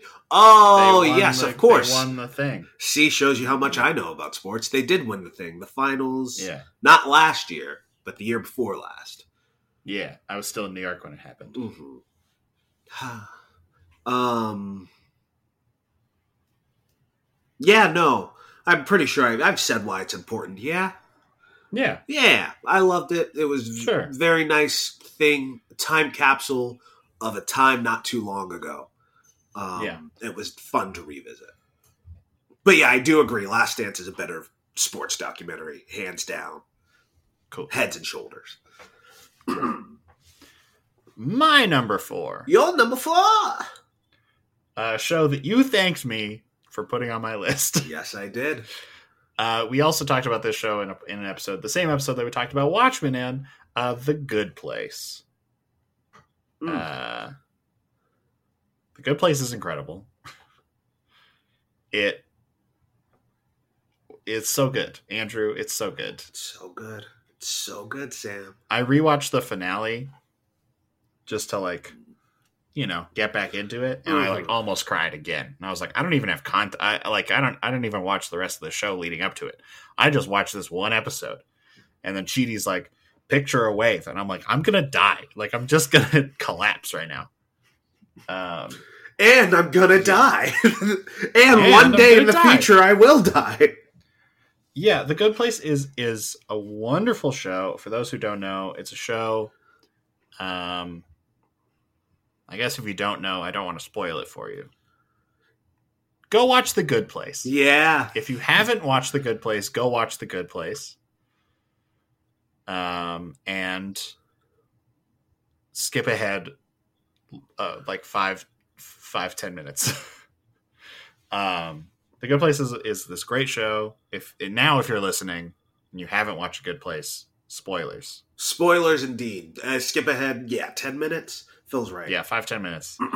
um just the arc of that show of of of it dealing with morality and life and death and all these different things in such a caring way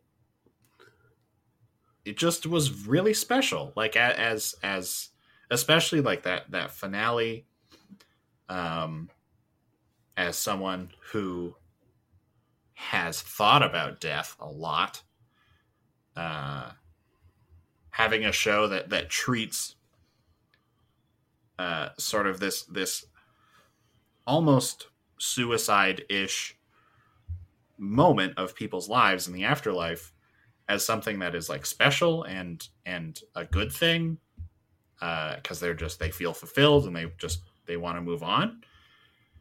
I think it was nice. So many shows and stuff like when they talk about suicide and and that sort of thing treat it as this really bad like don't do it. It's so bad. Like you're gonna hurt all the people that you love and all this stuff. Um and which i get i understand why people do that. But i'm glad that a show like the good place exists to be like sometimes it's fine. Yes it sucks but sometimes it's okay.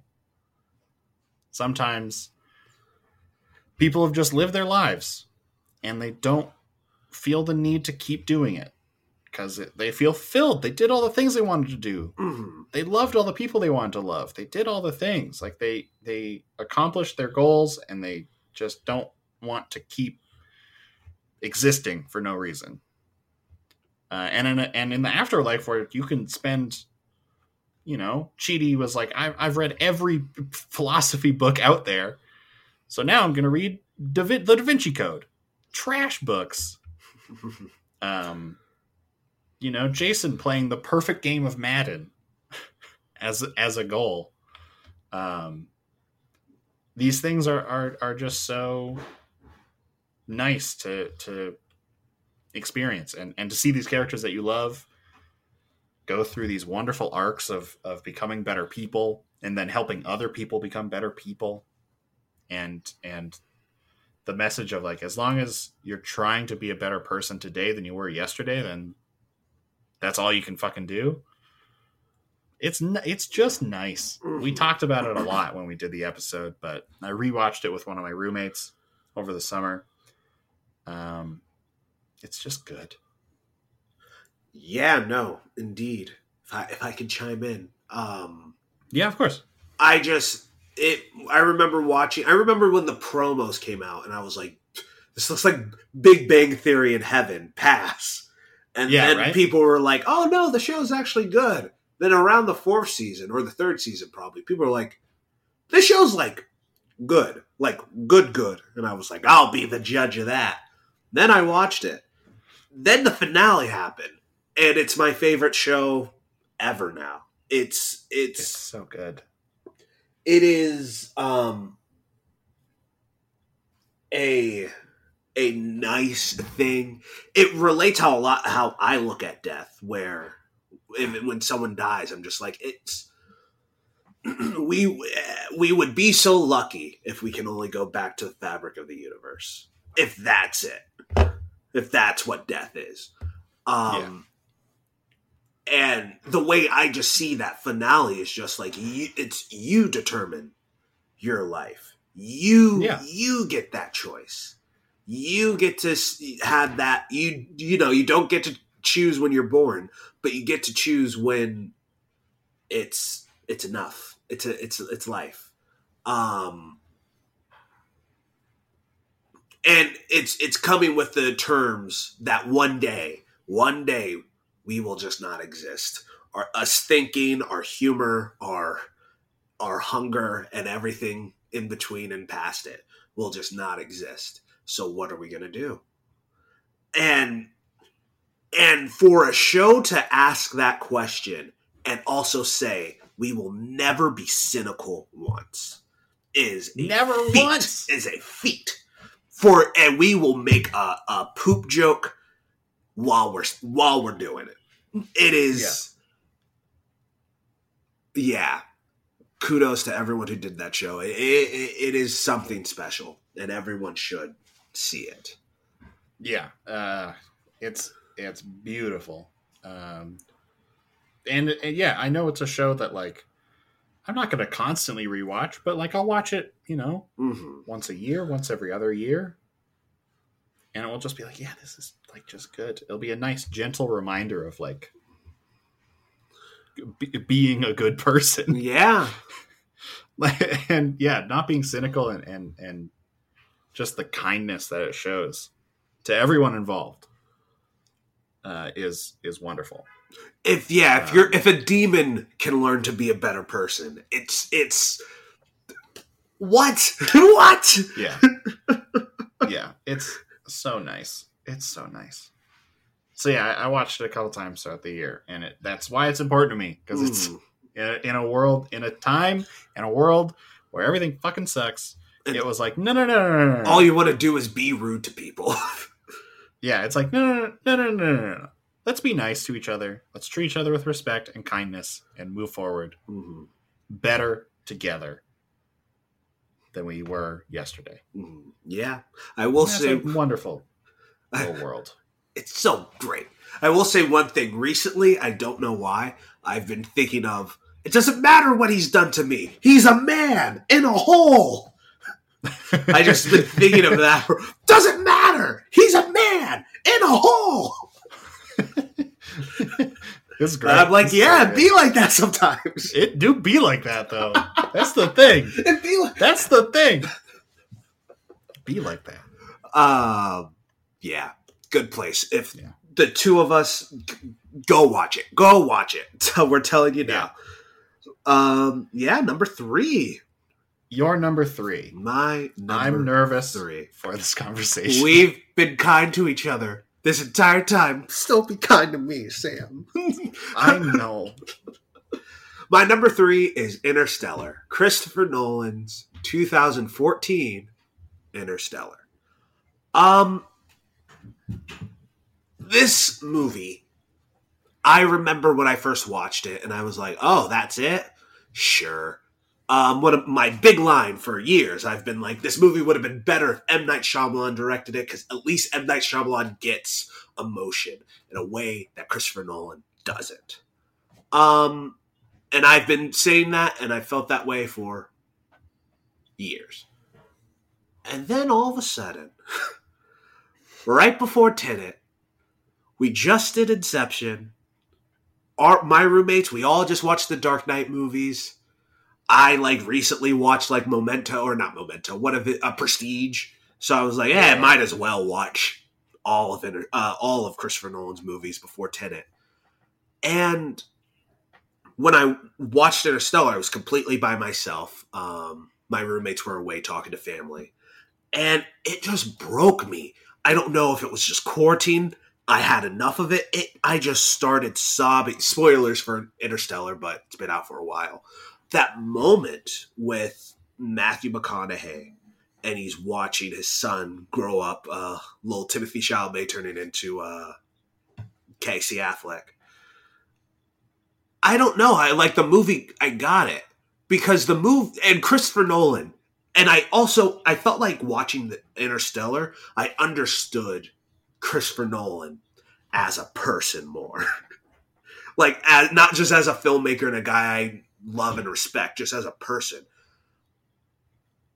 because the movie's nonsense. The movie is is space nonsense, and Inception is dream nonsense, and Batman is superhero nonsense. They're all dumb and stupid, and, and you can feel Christopher Nolan go. If someone complains about this, who cares? Who cares? They're on a planet where the time goes 75 times faster. Who cares? It's well, real or if it's the, not real. Who cares? It's a movie. It's a movie. A that stuff is like based in actual science. And I understand that. I just remember when the movie came out, so many people were like, you know, that's real, but you know, scientifically, this would never happen. And it's like, I don't who like it's it, it, we're here and for me what i got away from uh, what i took away from the movie this time is that it's a man who just wants to know wants to tell his children even though i'm not there even though i'm off in switzerland with robert pattinson i love you. I i don't just love you because i'm your parent and i have to say that. My love trans transcends this. Everything I do, every movie, every every script, every job I take on is for you. And I love you with all my heart. Or maybe that's, and I watching it, I was like, maybe Christopher Nolan puts himself in Murph's shoes. Maybe he's not Matthew McConaughey all at all. Maybe he needed to hear that as a kid. I don't know his relationship to his parents, but and actually after the movie i did some deep research and i couldn't find anything. Um, but it was just that feeling. It, it, the film is just exploring the love between a parent and a child. And when you just boil down the movie to that level i think it's one of his greatest films. I it is it is something that just took my breath away what about you, Sam? I really don't like Interstellar. I don't like dust.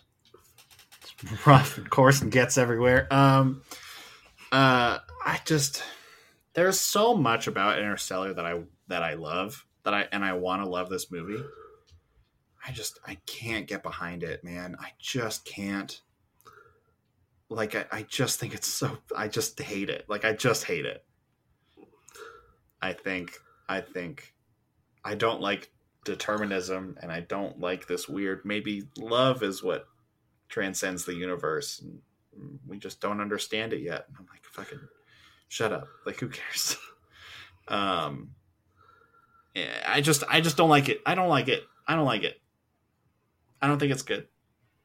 And I don't want to ruin your time talking about it. Do you do you have any thoughts on anything I said? I I don't know. I I just think it's stupid. I just I'm sorry. Um I I get what you mean. I understand like yeah, it's probably him talking to his kids or or you know, about his relationship to his parents or whatever the fuck. And I'm sure that I'm that's cool. I'm sure it's nice to be his kid and and to hear that, you know? But I'm not his kid and I don't I don't really care about his. Like I care about his kids because they're people, but like I don't care about his relationship with his children. So it's just I just better than Tenet. Don't like it. It's sorry, what? I just said it was better than Tenet. I mean, I disagree, but whatever. Like, I don't know. I'm not. I'm not. Tenet's not on my list. Yeah. Like, I don't give a shit. Tenet's fun. I like it, but it's just because it's time nonsense. It's not trying to be like maybe maybe love is the answer. But I don't. What? Um, where? I don't. and and, and the deterministic story and the and the fucking I don't know. A lot of it. A lot of it. I just hate, and it just rubs me the wrong way. Well, on my list, it was the third thing that like spoke to me. As, no, that's great. a- that's why I don't want to. I don't want to sit here ragging your fucking movie. You asked me Mm. to, and then I did. Um, I where when did I watch this? When did I watch this? When did we did in, when did we do Inception? I watched it right after we recorded the episode for Inception. sometime in the summer.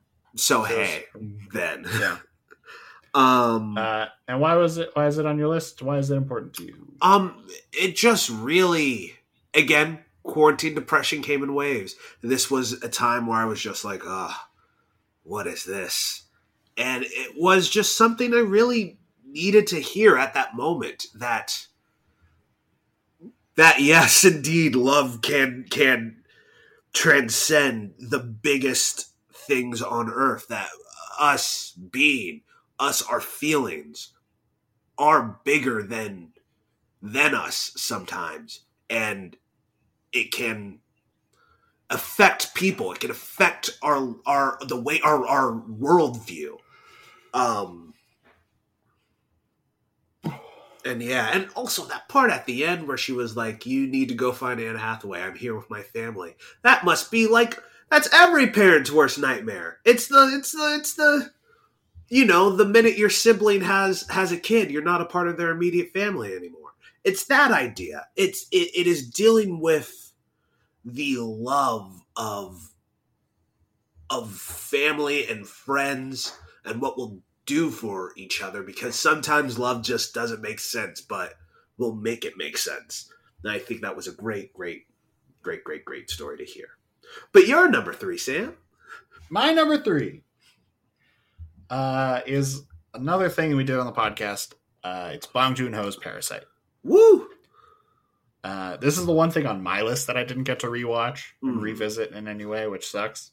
Um, it just Happened. timing and wasn't in. The, I watched Small Axe yesterday, and then I wasn't really in the mood to watch another like super critical movie yeah of the world. Uh, so I didn't. Um, but Parasite is the best. Like I have movies that I like more than Parasite, hmm but I think Parasite is the best movie I've ever seen Ooh. Yeah, as, I yeah, I get what you mean. hmm this year. Like it's not my favorite movie. I think it's incredible. It is a like a masterpiece to beat all masterpieces of cinema. Uh, it- from for, like every second of that movie is just like ah so good. I, I ah I love it. Um, but I like Back to the Future more. Like I don't know. I think it's like it, it hits home in a different way Yeah. uh, I like other movies more than I like Parasite, but it doesn't change that Parasite is just the best thing. Much much like watching Michael Jordan play basketball, much like watching the Tottenham uh, Sonny, you know, run Mhm. through an entire team and like, Yeah. just kick a fucking ball into a net. Watching Bong Joon Ho be the best at what he does was incredible. Yeah, no, he did win over Martin Scorsese, did he not? like he he won it all. I'm not I don't like I, I think it's incredible that he won all those those Oscars, obviously, don't get me wrong. When he made them kiss, that's like best moment of 2020. Mhm. It Um, was. it very much was. oh, yeah, it was. Yeah. Um but just watching that movie is just like this is someone at the top of their game, a master of their craft, delivering on all fronts. Mhm. Just d- acting, uh, score, cinematography, like every single part of that movie is so good Mhm. that I couldn't I, I, I couldn't not have it on my list because I watched it this year Mhm. and I couldn't not. I was like thinking, I like wrote it down and I was like, yeah, it has to be on there somewhere. And then as I did my thing of like, well, did I like this thing more than I like this thing? Blah blah blah. As I sort of you know ranked through the things, it just kept going. Mhm. Um, and and there are reasons that it's not number one. If if this was any other normal, if I had watched Parasite last year, it would have been probably my number one movie of last year. Last Black Man in San Francisco. That was your number one movie. Yeah. Mhm. Um, but Parasite is just incredible, and I watched it this year. And if you want to hear more thoughts, uh, you want to hear us talk about it for an hour, we have an episode on it. Yeah. Um, is. from It's incredible. of- yeah, like that's it, right? Like Parasite is just incredible. I was like, should I say something? I was like, what? I what can I say? It's good. Like, what else is what is what else is there to say? Um, yeah, no, I Uh, get so it. yeah, I watched it early, and it is important to me because it's just the best movie I've ever seen. Um, Oh, cat. Oh, Moffat. hey Sam, He's doing so good. can you do What's me? A, up? f- can we do a favor for me? Can What's you do your number two? Then I do my number two. Then I do my number one. Then you do your number one. Can we do Yeah, it we that can do way? Awesome. Yeah, that works. Because we're gonna talk about my number two for a while. That I get it. I get that. Oh, I have yeah. a I have a lot to say. That's no, that's fine. I have a lot to say about my number one. Yeah.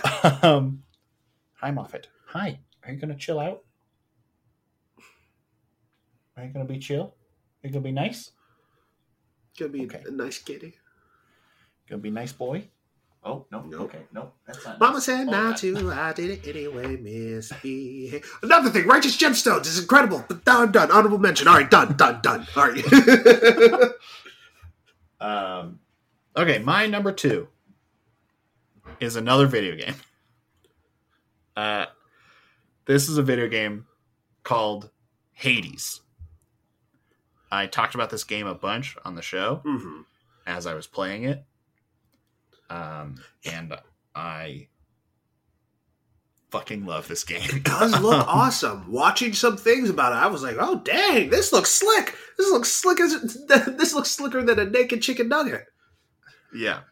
Um, so Hades, for those who don't know, is a game in the roguelike genre, uh, which basically means you're doing the same thing every time. You Hmm. die and you go back to the very beginning, and you're just trying to get to the end, or as far as you can, every single time. And in most roguelikes, uh, like another one that came out this year, Spelunky 2, or in uh, the original Spelunky, or in Rogue Legacy, or in um, any number, uh, fucking, what's the one? Dead Cells. Um, in all those games, i i there's not really a reason that you're doing it over and over again. It's Mhm. just sort of that's how the game works. Yes. you know? And that's fine. Uh, it works right? Like there are there are countless games in this genre that are absolutely incredible. Dead cells is an amazing game. Spelunky and spelunky 2 are amazing games. But it's just like yeah you just sort of do the same thing every time. And and part of that is, is part of the fun of these games is is what I sort of talked about with Hollow Knight is that like slow mastery of it, that slow mastery of these systems and of this game. And okay, yeah, I know how this works. I know how this fight goes. I know how this trap works. I know, you know, blah, blah, blah. I know how to kill these enemies efficiently. And you get better and better and better at it and get farther and farther. And Hades does that same thing, does that gameplay wise, it is the most satisfying game I've played like in a long time. It just feels good to kill things. It feels good to fight the bosses. It feels good to run around. It feels Mhm. good to do it all. Um, they've like nailed the feeling of each individual weapon feels different and they feel good in their own ways. Like the bow is really satisfying, like to see it like draw back and release. When you're like using the fists and punching punching some dude, the combo just feels like you're like, yep, yep, yep, and uppercut, and like it's just good. Mm. But what Hades does that sets it apart from every other roguelike that makes it so incredible is that the story there is that a there is a story in a roguelike which doesn't happen. And b the story is about you dying over and over and over again. You play as zagreus hades uh, son and you are trying to escape the underworld. And so you go through the different zones. You start in uh, um, tartarus you go to asphodel you go to elysium uh, and then you go to uh, the river styx and then you go outside. You're in greece. Uh, and that's where you fight the final boss and that's where you get this stuff. And the story is about this repetition. It's this the first character you meet in the in the actual levels because you meet there's Mhm. one character in each level that you meet um is sisyphus and, and it's so interesting to me that you meet sisyphus first because you are on a sisyphus sisyphus sisyphus I, I saw you running with the ball and then just trip. oh, fuck, I fuck. saw it just in your eyes, just Yeah. like, oh no, happens. sisyphean sisyphean task. Mm. you you get to the end every time and you always end up back at the beginning. It doesn't matter what you do. It does not matter. You always end up back at the beginning. And you have to go through it over and over again. But that's the point. Like the story changes and evolves as you go. You talk to people. You you interact with people. You, you there's like you can give gifts to characters and they'll start liking you more which will unlock part of their story and that will like like part of the story is like a side thing you can do is get Orpheus and Eurydice back together just by interacting with them and talking to them and learning more about them. Uh, you can get uh, Achilles back with back uh, with Patroclus in the same way. You just talk to them. You eke out parts of their story each Mhm. time in these like couple lines of dialogue as you talk to them. Um, you can develop relationships with different characters. You learn more about who who Zagreus is and and who his family is and all this different stuff and Mhm. it's just good like it's just so wonderful uh, and it's a game that I've I've put down for a couple months because I've like I I beat the main story. Mhm. There is a main story that you can beat, and then you can keep playing it. It sort of evolves, and you can do all the side stuff and do everything else, and and challenge yourself in, in really interesting ways. Um, but I sort of put it down. I was like, I beat the main thing. I did a couple more runs, felt really good, and I was like, cool. I'm just going to put that down. But I know it's just going to be there, and I can go back to it kind of whenever. It's a game that, like, if I ever do any traveling, it's on my Switch. Like, I'll just sit on a plane and fucking play it. Like, it takes Yeah. it takes you 30 minutes to do a full run Mhm. if you beat it 30 40 minutes to do to get from beginning to end beating everything Yes. like it's quick and it just it's satisfying and it's and progressing that story is so interesting and so good like it's just wonderful um and it it's yeah it's just great. I just i i became so obsessed with it. It was like this such a like it came out and i had been interested in it for a while and then it came out and a, a bunch of people i know were like this is amazing and i bought it and i was like oh shit. Yeah, Yeah. okay i get it. Uh-huh. Um and I, I i recommend this game to to to anybody who is who is interested in in gaming um and and has a way to play this game. It's on pc and switch um You would say it's a a- gamer's game. Like you would would you recommend it to me? i would recommend it to you Okay. All right. because of this really smart thing that they do at the very beginning of the game you can turn on this thing called god mode hmm which as you play the game um you will every time you die you get a little bit stronger hmm so the next time you go you'll take a little less damage and you'll do a little bit more damage. Not much. It's like you know 0.5% or whatever. Hmm but it just keeps going. So every time you die it gets a little bit easier for you as you go which means that people who don't play a whole lot of games like andrew you can still play this game and you can still experience this story. That is quite wonderful. The characters are interesting. The writing is great. The systems are fascinating. It's satisfying to play. But you are constant. You're still progressing because you're getting like the game is making you stronger. Yes. Which means you can also start unlocking because you're getting stronger. It means you're getting farther and farther. Which means you're getting more and more resources. Which means you can in turn make yourself even stronger with an upgrade system that's in the game you can just give yourself more health like you can just like you can give yourself an extra dash you can Mhm. give yourself more things like as you go it's just you're slowly getting stronger and stronger and stronger and if it takes you 200 runs to beat the game that's fine Yeah. because the whole, it will be a, a whole arc of this game of this Sisyph- Sisyphean task of pushing this boulder up a hill yeah. Only to start right back at the beginning. And it's funny. Like there's comedy in it. There's it's it's enjoyable. The characters aren't all grim and dark and serious. Like the first guy you see when you die every time is this character named Hypnos.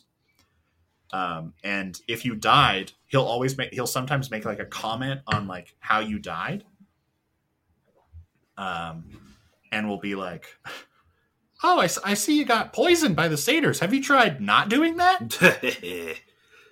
what a wise guy. Oh, the, man, those those guys with the shield, they can be real toughies. Have you tried not hitting their shields?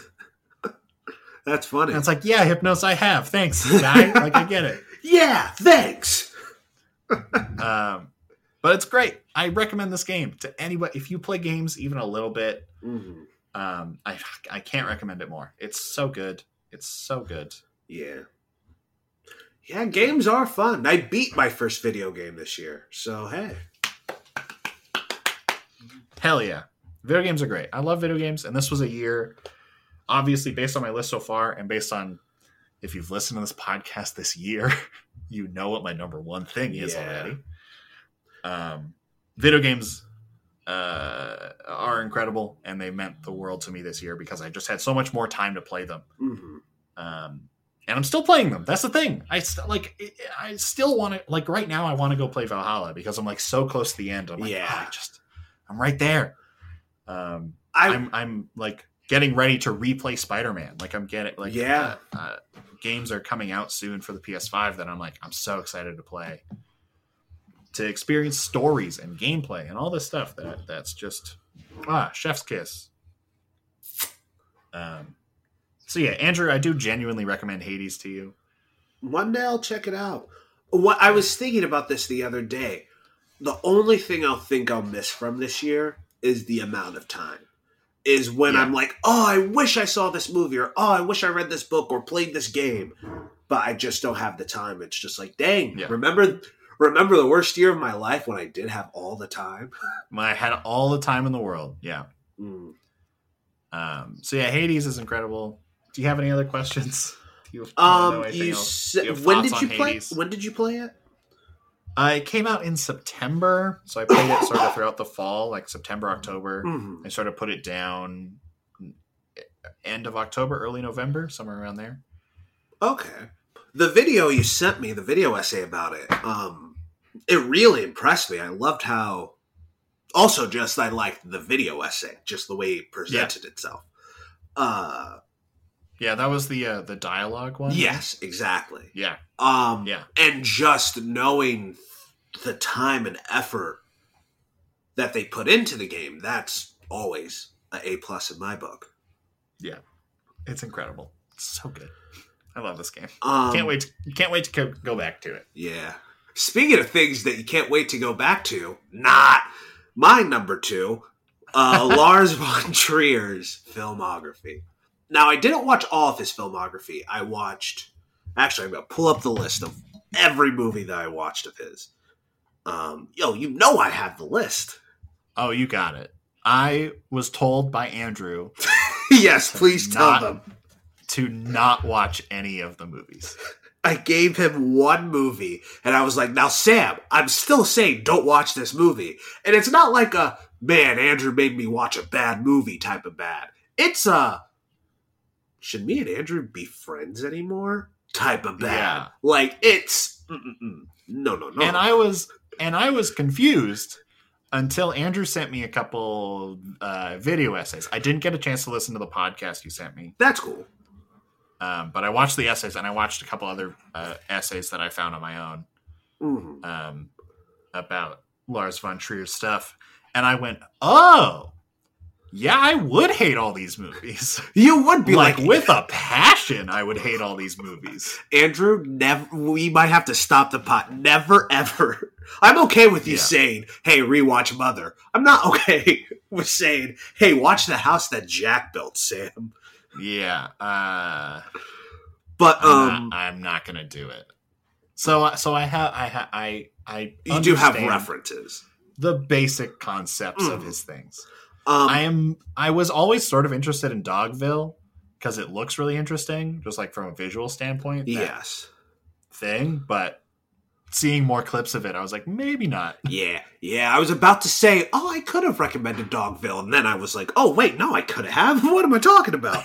Melancholia was the only movie I could have re- recommended, and even then, yikes. Yeah. Um, the element of crime, Europa, Breaking the Waves, Dancer in the Dark, Dogville, Antichrist, Ma- uh, Melancholia, The Nymphomaniacs, Volume 1 and 2, and The House That Jack Built.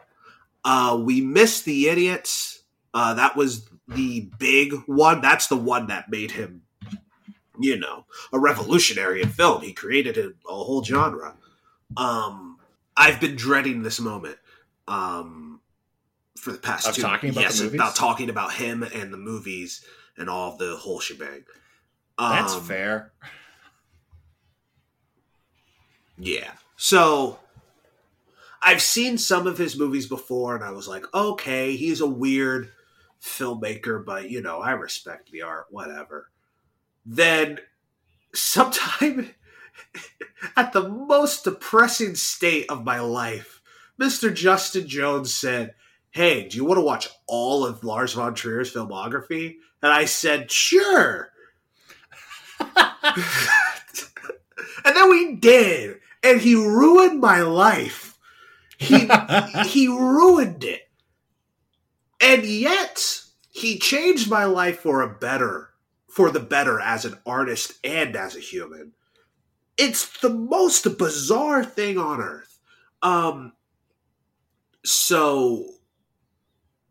Lars von Trier loves pain and he loves to hate people.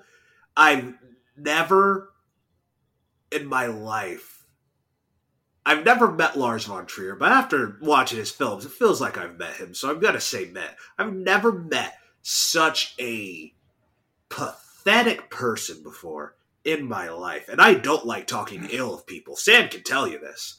Um, That's true. I do not, even people Andrew don't finds know the good in in almost everyone. uh, he is the might be the most miserable miserable person to ever walk this earth. And he is an artist unlike anyone else working today. He he so from actually i'm gonna take a pause before I, my head explodes. The back of my head pops off. Um from the video essays that you watched, what what are what's your thoughts on Lars, and what what have you gathered from him? It seems like he. I mean, he wants to provoke you, hmm A provocateur. and yeah. Um, I just think, again, I haven't watched any of his movies, and now I know I never will watch any of his movies. Um, it seems to me like it's like one step too far. It's like one.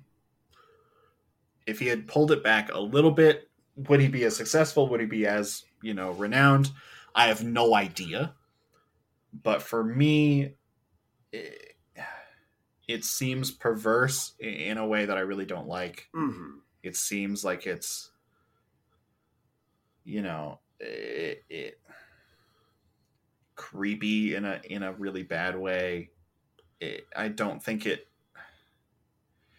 A, a, you know, as much as as much as an artist puts themselves in their art, and then seeing this kind of art, makes you makes you think, makes you wonder about that person, um, and if they are a good person, if they treat people with respect, if this is how, if this is the art he wants to make, if this is how he wants to present the world uh, and his ideas, I, I, I, I will, I will back away from that uh, in a pretty significant way.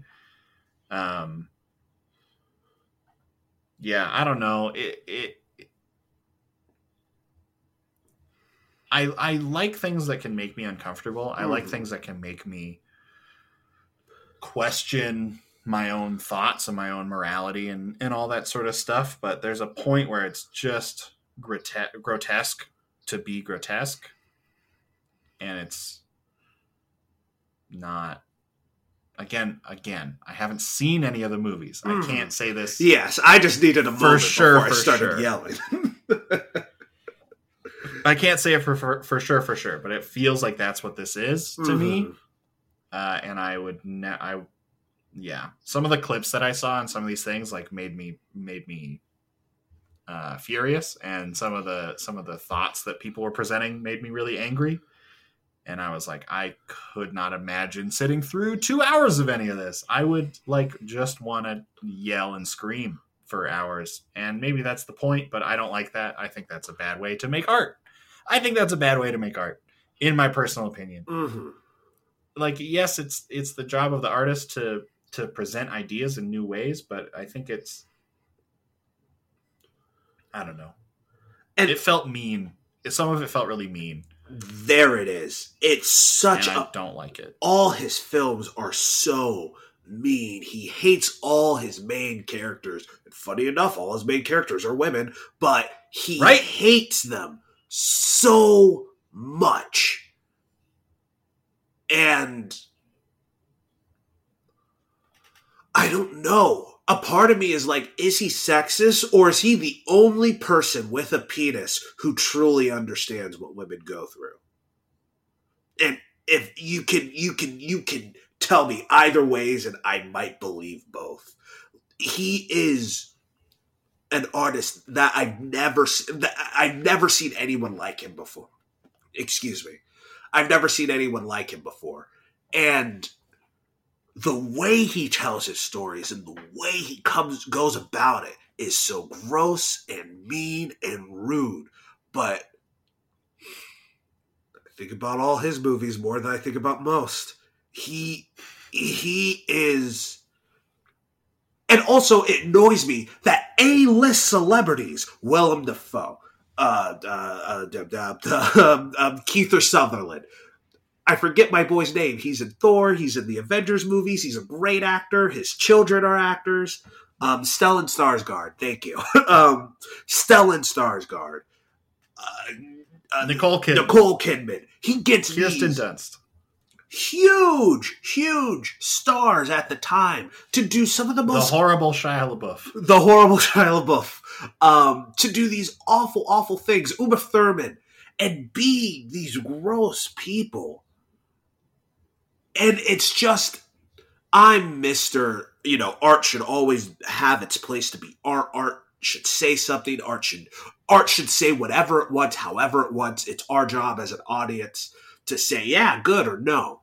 But Lars von Trier just crosses so many lines where it's frustrating, but I appreciate him. Right?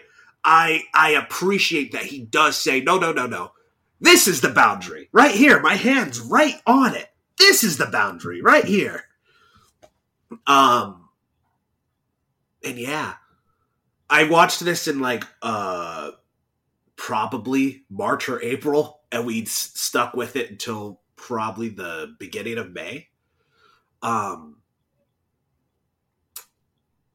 and it's important because I, I every time I ever go on another creative endeavor in my life, and I'm wondering if I should do something, I'll always ask, would Lars von Trier do it? And I'm going to do whatever the opposite is. And I feel like I feel like Lars von Trier knows he knows what he's doing. he gets these A-list talents, so they they know him. He, he must have some type of eth- or you know work ethic or something that people love, and I'll respect that, and I'll watch his next movie. Now I'm cursed. I'm never not going to watch Lars von Trier's new movie. I'm going to be there day one. I don't care if it's up against Avengers four. Who cares? Um, and yeah, it, it is this, and I the reason with Lars von Trier, but even more so, I've just learned so much about artists and being an artist and what I want to do with my art. Do I want to compromise anything? Will I compromise anything? Am I a bad person if I don't co- if I do if I don't or do compromise? Because if you don't compromise, am I going to turn into Lars von Trier? I don't want that. and I know I always So- poop on him, but if I do compromise, do I become Peyton Reed? I don't want that. So so I have a uh, so his filmography wasn't like these are not your favorite movies that you watched this year. They were just like the most important things for you this year. Here's the thing: some of them are like Breaking the Waves. Um, is one of the most beautiful films I've ever seen. It is such a a sweet film, and then everything after that is so dark and twisted. But before that, he made a movie in I think '96. I could be wrong. Called Breaking the Waves, starring Stellan Skarsgård, and I forget the lead lead actress. Uh, the lead actress in that film gives the best performance I've seen ev- any actor ever give. It's it is outstanding. It still has its mean spirited moments, and it still does things that I don't like. But even though it does those things, it makes me think about the larger themes of the movie much more deeper than I would have if those things weren't in the movie. Dancer in the Dark, the movie he did right after, is a musical, and it plays on tropes of musicals that we love Sound of Music, West Side Story, all those great big Hollywood musicals, and it subverts it, not in a lame film bro way of like, uh, subverting your expectation, but in a in a great storytelling way. And the music's also great. Bjork. Ugh. Um and then like you know, further into we get to Dogville, and that's when all the really gross stuff happens. But Nicole Kidman is incredible. Paul Bettany's in that movie, and he's incredible. Uh, Charlotte Gainsbourg and Willem Dafoe are out of their mind, insane, incredible in Antichrist. But Antichrist might be one of the most sexist things I've ever seen, or it might be something that that really understands the the, the, the plight of women. Ay, ay, ay. What was your question? Did I answer it? Yeah. Yeah, you did. I just go down this rab- rabbit hole of Lars von Trier. It's horrible. I get it. Well, but I yeah, Peyton Reed, but- you're you're good. You're doing great on the Mandalorian. I love Bring It On. It's just Ant Man and the Wasp. I watched Ant Man and the Wasp this year, and good God, what a nothing movie. Yeah, I like Ghost, but like, oh, it just feels like, hey, we had to make this movie. Even worse than the Amazing Spider-Man movies. It is just the most. Oh, uh, don't even give me. I think I gave that movie a good review when we did it. Never again. I think so. Never again. All right. Anyway, that Uh, was Lars. Do you want to do your number one? We're in the end game now. Yes, my number one.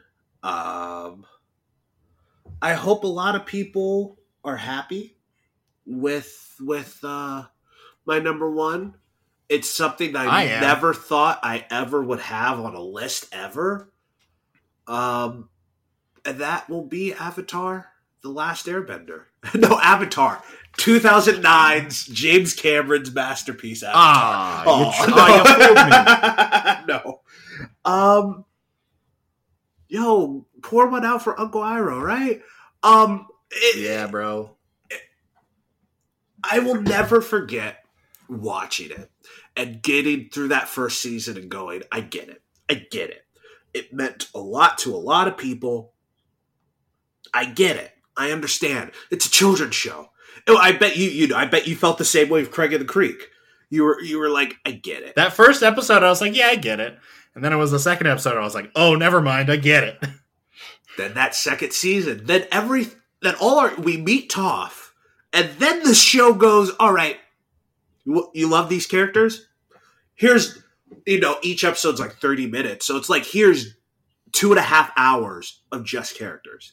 Of just, hey, here's Aang, here's Katara, here's Sokka, Sokka, Yeah. Toph, and then there's Uncle Iroh and Zuko. And we're just gonna sit and we're gonna have them be here and be better characters. And I'm getting goosebumps just talking about it, man. It yeah, baby. it it goes and, and then it pops off. It becomes like Yeah, great, dude. great science fiction. Yes, I know it's science fiction, but you know, fantasy storytelling as good as Star Trek or Star Wars or anything, and the cultures it puts together. It it it is truly much like we were saying with SpongeBob earlier. It's a different thing. It was the right people at the right time making something and no one was no one was thinking about dollar bills. Maybe the studio executives. But no one was like, ooh, if we do this, more money. Dollar dollar bills, y'all. Everything made sense for every character. And the my only complaint is that I wish it was longer. I wish there was four seasons. Or Yeah. yeah, yeah, four seasons. We could have had a that same type of break uh somewhere halfway through season 3 when spoiler alerts for for uh actually I won't say it just in case I didn't know and I'm happy I didn't know. But yeah. something happens in season three, someone, you know, tags along, and if you know seen the show, you know what I'm talking about. um Yeah, I just wish it was longer. That was my only thing. I am slowly getting through uh uh what's her name? Uh Korra. Korra. Um I've only watched like five episodes of season one. It's good. It gets it gets a lot better. Yeah, I believe it. Oh, oh, after after watching Last Airbender, I truly believe it. But yeah, That I fucking bend it. Oh, have you gotten to the sports, the bending sport? yeah, Yeah, so that's good. awesome. Actually, now I might, I might watch a few episodes tonight. Um, Hell yeah. it yeah, it is. I was really late to the party, and I have extreme FOMO, but I'm glad I made it. And Yeah. it was yeah, what really, really a great, great, great show. And um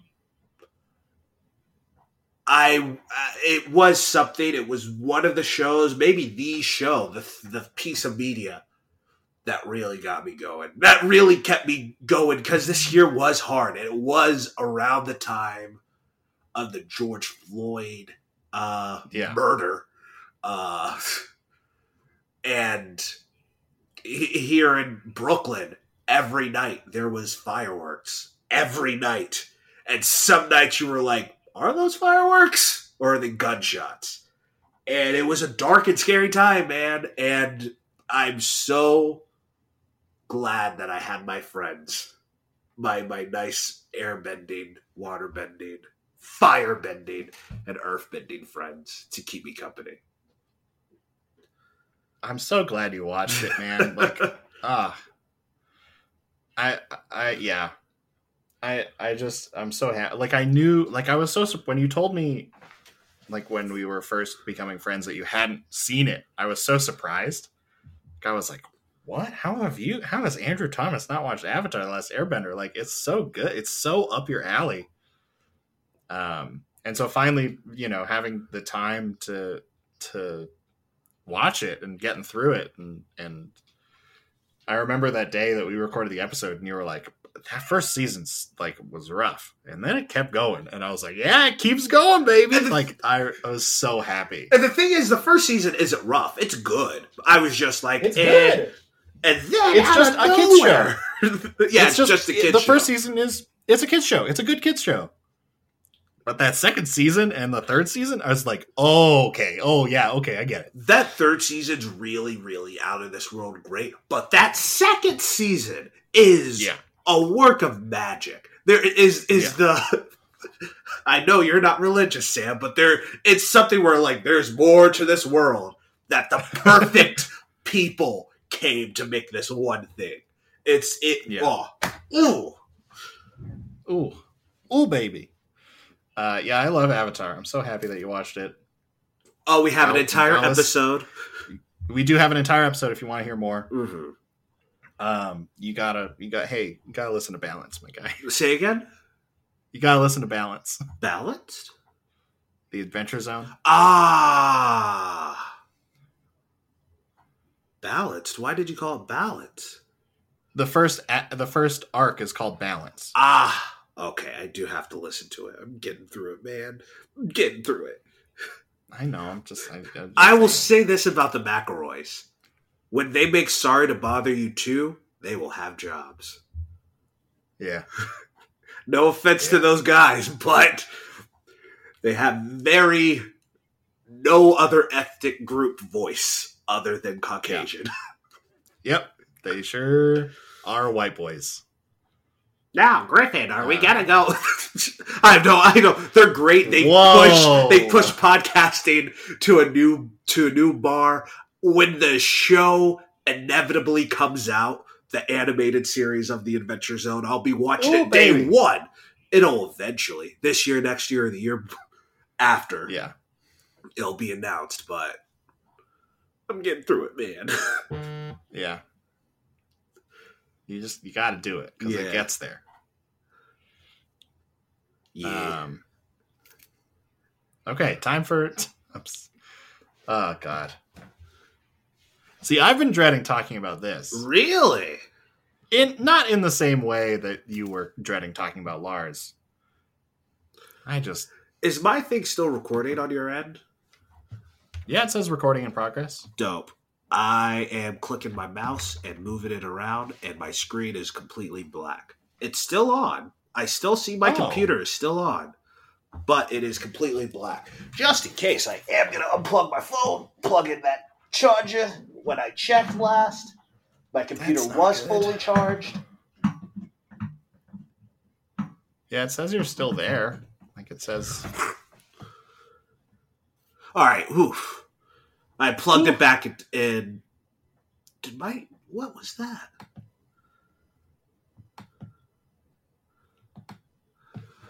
What's happening. it shows that's recorded. When I plug it in and plug it back in, the screen turns on. But I guess my mouse is just disconnected. I don't know. I I'm trying to move the mouse and it's not moving. But whenever I Oh. plug in and out the charger, I do see the screen. Can you like press a press like a button? I mean, I mean, press the space key. Okay. I'm just.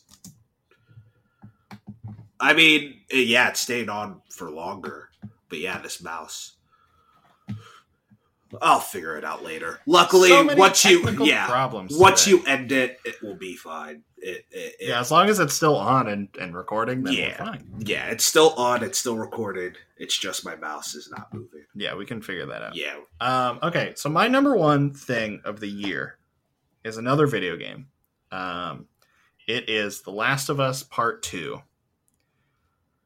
uh, and I've been dreading this just because if anyone, people who like this game get a lot of hate on the internet yeah, um, for really stupid reasons, um, and I just, yeah, so I'm just a little nervous, you know yeah. you know, I'm just a little nervous. Um, but The Last of Us Part Two is my favorite video game ever made, ever. Just ever. Um, it came out uh July, early July, end of June, somewhere around there. And I played through it, and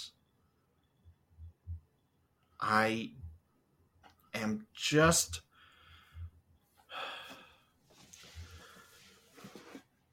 so for so when the first Last of Us came out, I loved it. Also, I'm assuming spoilers. Just spoilers for The Last of Us one and two. Well, you know, we'll say a final goodbye. Skip probably like fifteen minutes, ten minutes ahead. Yeah.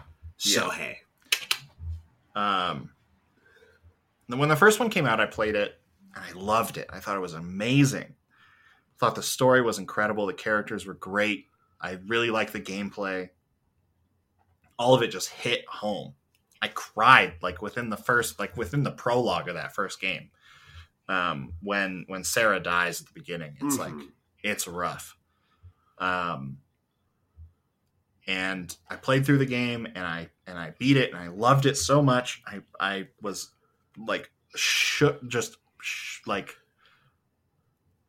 I was shaken like down to my core like by the end of that game. yeah, This this this choice that no one should ever have to make being made and and seeing the fallout of it in a in a sense and and the final moments of of ambiguous trust uh, from this girl. Um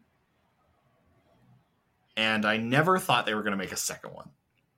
I was like that was it. That was beautiful. That was good. They have no reason to really revisit it and a couple years later like a good chunk of years later there's this teaser at E3, the the biggest sort of press conference for video games uh, every year, uh, where they like teased a new one, the second one, um, and that teaser got me so excited because I loved the first one. The first one uh, was my favorite game, um, and I was getting to go back to that world.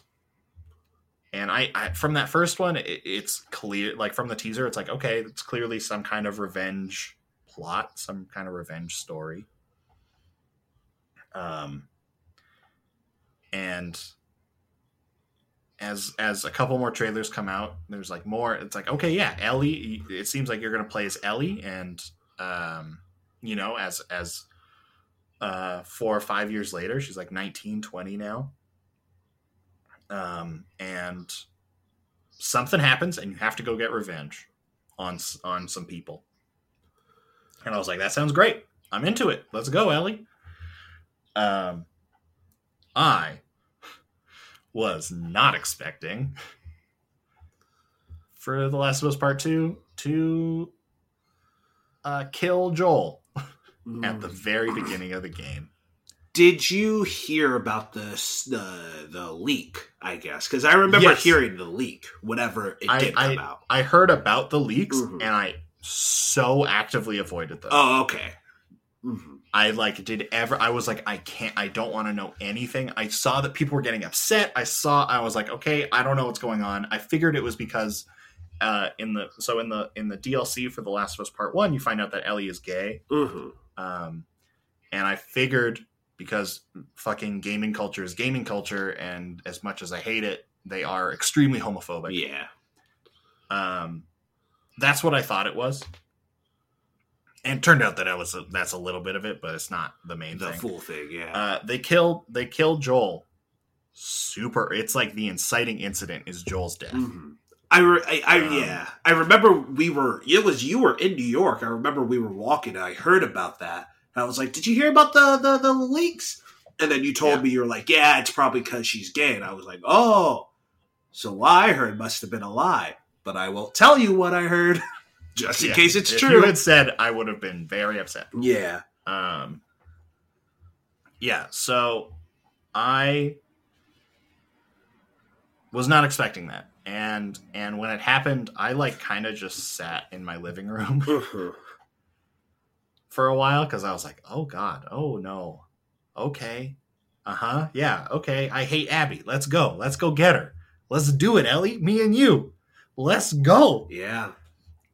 um and then the game starts and and the characters are fucking fascinating and, and the acting is like the the some of the best acting that i've seen in not just video games just like in general like these Mhm. performances are are astoundingly good uh, from everyone like across the entire game there is not a weak performance um and I loved these the narrative stakes that it took. This these flashbacks, you know, to to earlier parts of of Ellie and Joel's relationship, so that you can see, you know, Ellie remembering him as they go through this thing. And then fucking Seattle Day Three, man. Get to the end of Seattle Day Three, and you hear some gunshots and you come bursting into the into the lobby of the theater and your best friend gets shot in the face and abby the woman who you have been hunting is standing there and she's a gun to tommy's head joel's brother um, your like uncle figure. Mm-hmm.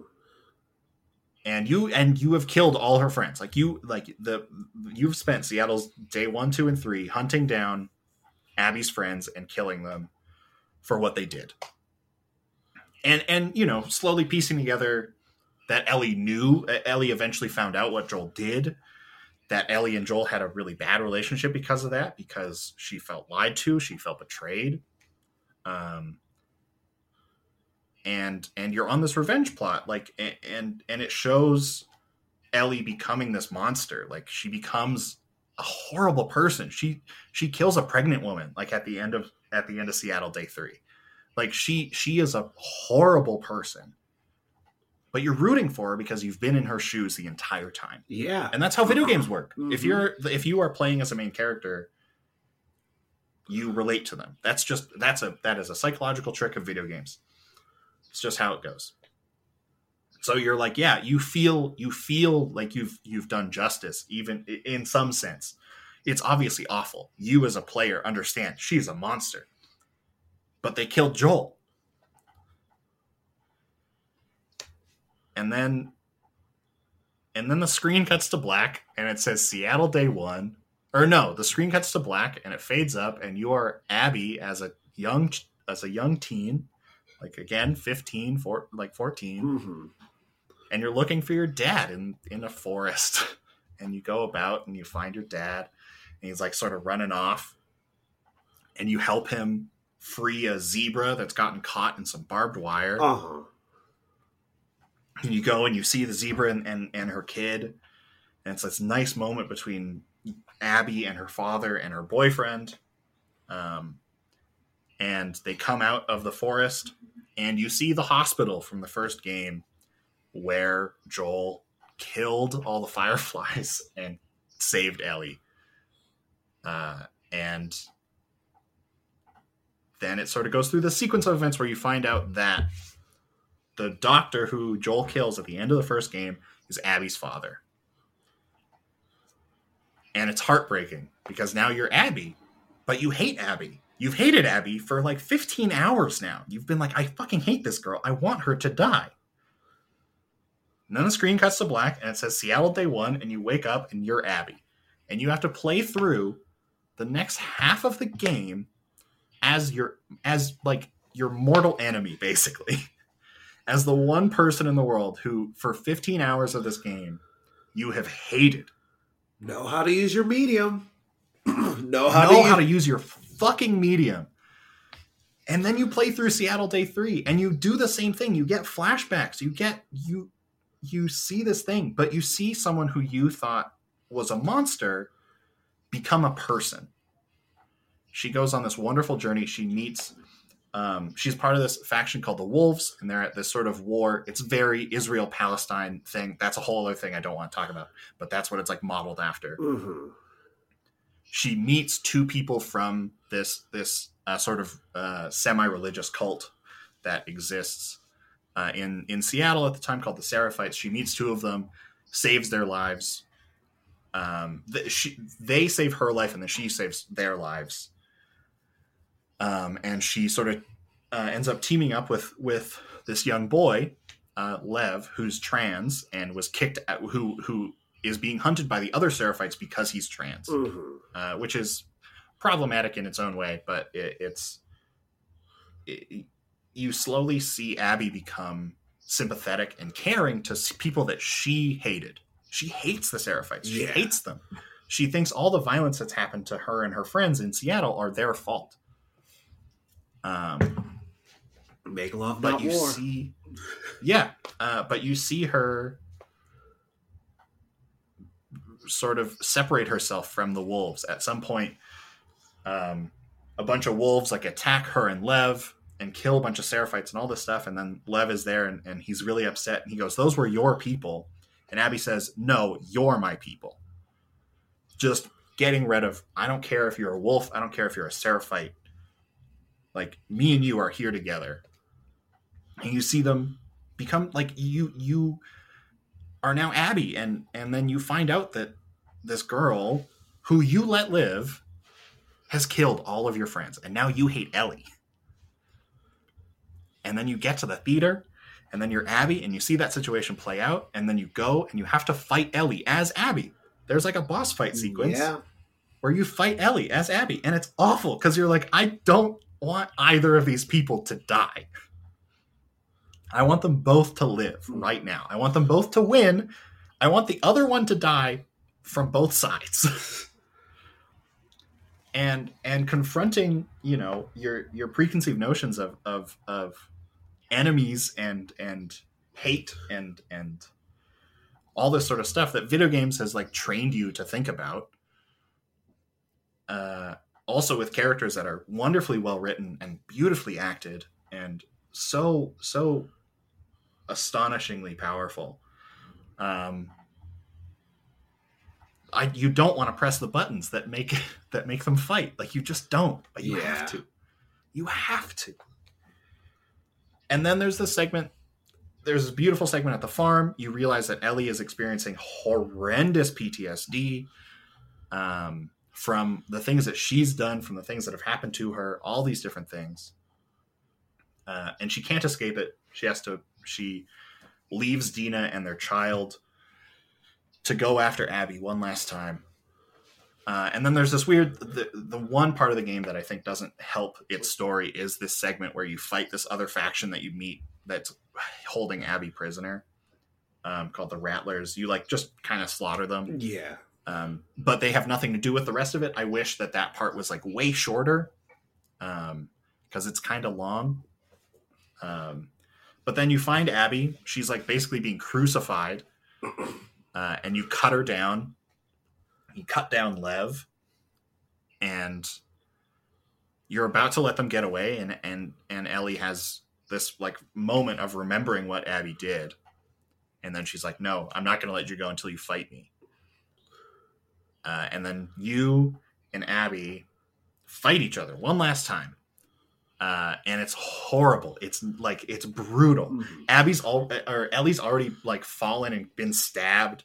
Like she's she has a huge wound in her side. Yeah. She's like gotten punched and beat, and A- Abby is like malnourished and and was just tied up to to this like pole on the on by the ocean. Like they're both in horrible condition, and they're doing this desperate fight. Um, and Abby gets the upper hand, and Ellie gets the upper hand, and goes back and forth.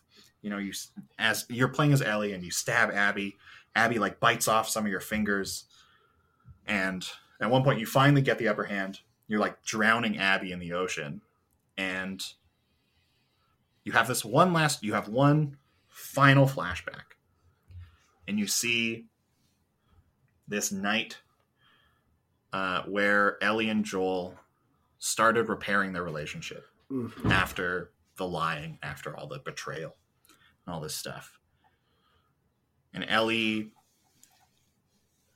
just it's just this wonderful moment of of sort of self-reflection as a character and as yourself. Like you have done all these things. You killed all these people. And Ellie kind of sees after all this, after everything that's happened, fucking finally, it's too much.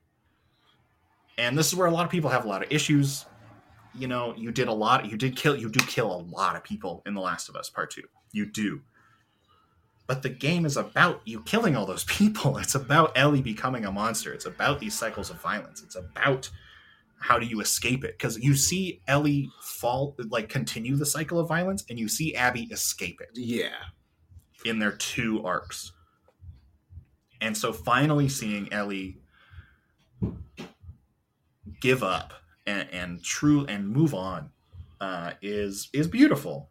And seeing her come back to the farm and Dina's gone she's packed up all their stuff and left. Um, and Ellie's like sitting there missing two fingers ragged and alone and it's just it's just amazing. I don't know. It's just incredible.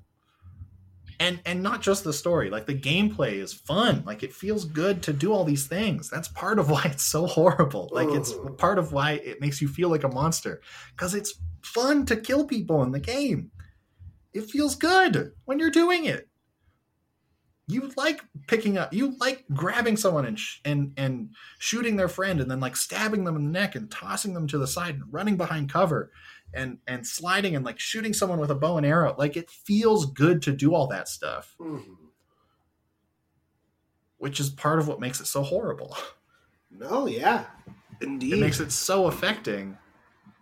And so i understand you know people don't like it because you have to do all this violence because they feel it, it goes against the story because they feel like well what's you know one more death blah blah blah.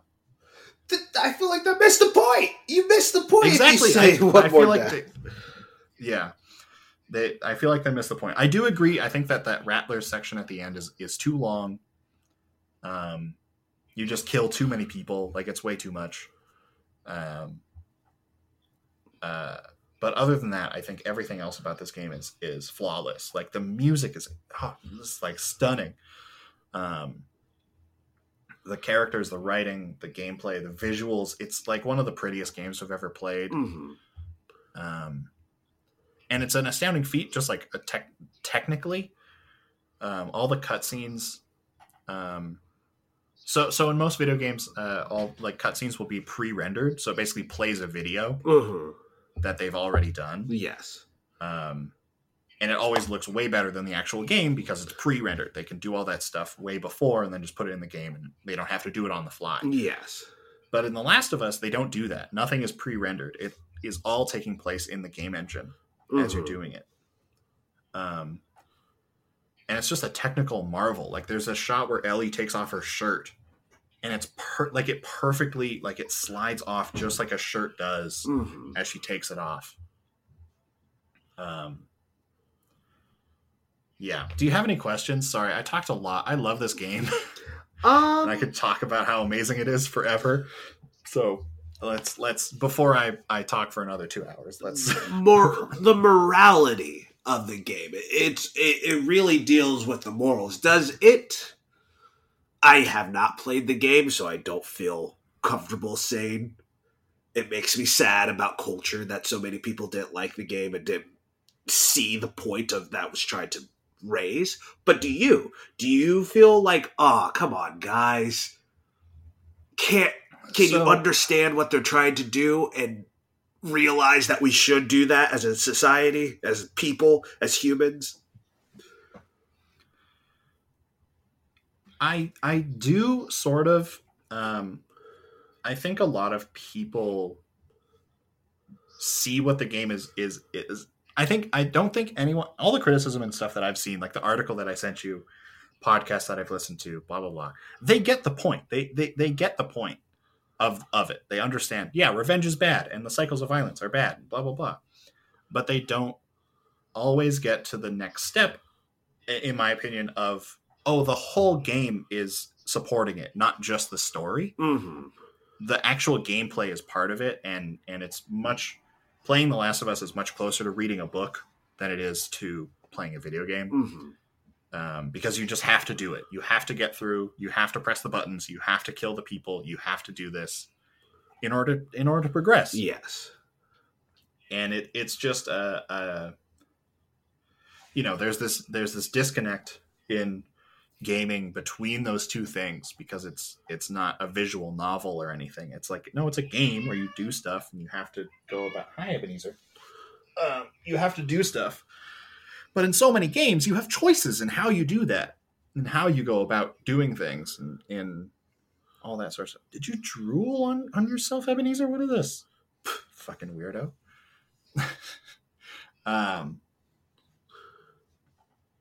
so so yeah, I'm sort of sad that that you know it's so divisive. Um, because I think it's a, like if if I don't know if assholes didn't give it like if they could just take a step back from from the hate that you feel for Abby and understand like that's the point like you're supposed to hate her and then you're supposed to hate Ellie um From my point of view, the Jedi are evil. Yeah like I, I don't know I I wish people weren't homophobic wish I mean, of course, that's a given. and I wish and I wish people, you know, I don't know. You I- you don't have any ownership over the over characters that you like.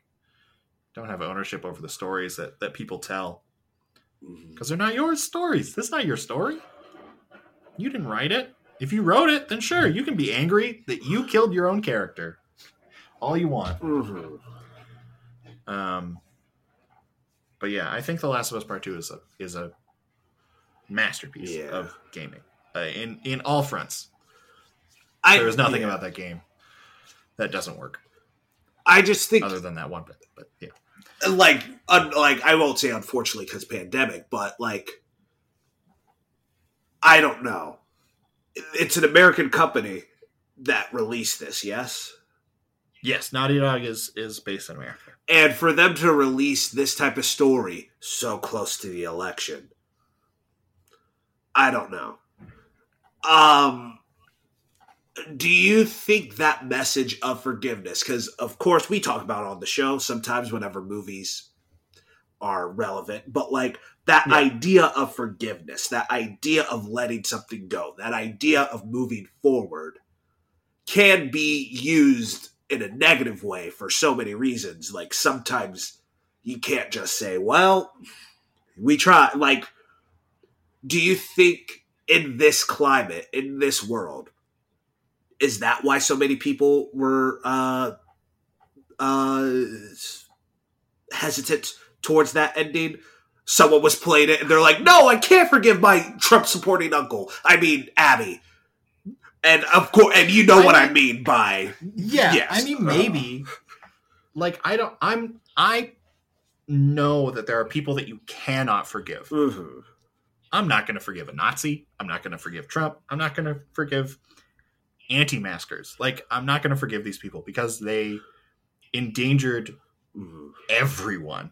like they are a threat to everyone. Or you can be like Zuko and, and learn and, and try to be better. Or you can be better. But Yeah. like it, I think I think The Last of Us Part 2 is is so much more focused on like per, a personal Mm-hmm. thing rather than a big societal thing. At least in that moment in that ending. Yes, of course. Yeah.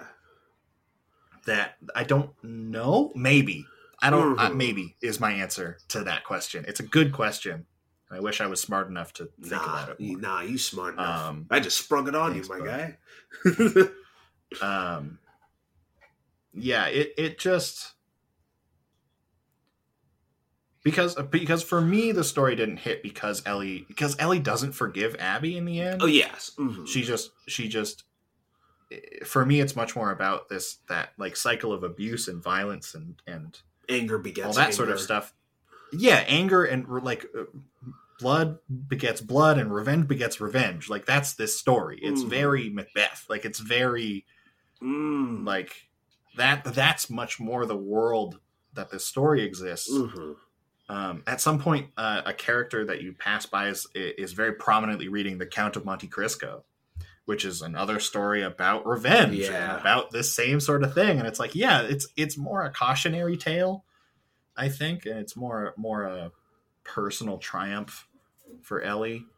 Um, I, I could see people not liking it because, yeah, I can't forget forgive my, you know, Trump supporting uncle. Or I can't forgive my my friend who did that horrible thing to me. I don't know. I, I couldn't think of anything. Whatever. Whatever it is. But- Mhm. I think I think yeah, I think some people might have bounced off of it for that reason. I could. I could see that. I think a lot of the criticism that I uh,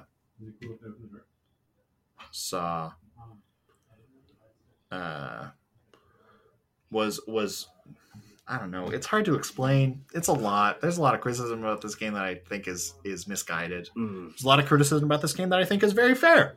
yeah. Um, it, there's a there's a level to it. There's a but all the people that I truly value their opinions for for art love this game. Yeah. Um, and I'm gonna I'm gonna stick with that. You'll do it. You'll do it, my guy. Yeah. Uh, I have one final question Of course. Before we wrap up the whole thing. I'm done talking about The Last of Us. Thanks for letting me ramble, Andrew. Oh, of course. I, I love I love people who love their the thing they talk about. Yeah, that makes sense. Yeah. Yep. Uh, I have one final question for both of us, Mhm. and I can answer first because I kind of already have an answer. Okay. But is there a theme to your list? Think about it. Okay. my uh, like for me my list is very much things that were either the best at what they do or things that just like I kept returning to that kept bringing me joy. The Good Place, Little Women, My Brother, My Brother and Me, It's Always Sunny, Hades. Like these things I kept returning to because it was like I need something to to keep me a going. Yeah. Um, and it was either that or it's stuff like Hollow Knight and the Outer Worlds and Parasite and The Last of Us that are just the best things mm-hmm. that were just like astounding pieces of art that I couldn't keep off my mind. I guess I mean for this year I did a lot of self inventory. So I guess it's things that just spoke to me. Just things that really really just made me think about aspects of my life and how I can make it better, what I should do, what I want to do for the rest of my life. And even with like honorable mentions, some of the movies that I've seen before, the Harry Met Sally's, the Citizen Kane's, it was like watching them for the first time. Like, uh, I like when Harry Met Sally, for example, that last shot at the end, and we've talked about it probably on the podcast or Ugh. in real life, where it's Harry and Sally as regular aged Billy Crystal and Meg Ryan. And I'm like, it's that's a choice. That's such a creative choice to not end it with them older or an older makeup or have all those interviews inter, uh, with people around that age. That's a choice. Why? Why did they? Why, why did uh, Rob Reiner choose that? Did Nora Ephron choose that? How much it made me just think about art, and you know, same thing with like Kane and Sound of Music and whatnot. Um, but yeah, no, these all these things. The only thing on here that I've seen before is Interstellar. Yeah, yeah, yeah. And Interstellar was might as well have been a new movie uh, when I watched it. So yeah, it was all these things that just made me look at myself and how I wanted to be better and how we're all trying. Yeah. Yeah, I wanted to make a joke and say, and then there's yada yada. But no, Avatar, Lars, all these, they all really made me see Andrew Thomas in a bigger picture. That's great. I love it. I love it. So that's it. That's I it. say it every year. Fucking Here's my Christ. pencil. Here's the hallway. And just like that, 2020 is over. Right now. It's all done. Ah! Oh god. Oh, I usually say Um, so. How how how's this year? and What? But I don't even want to do it this time. We, let's not. Let's not.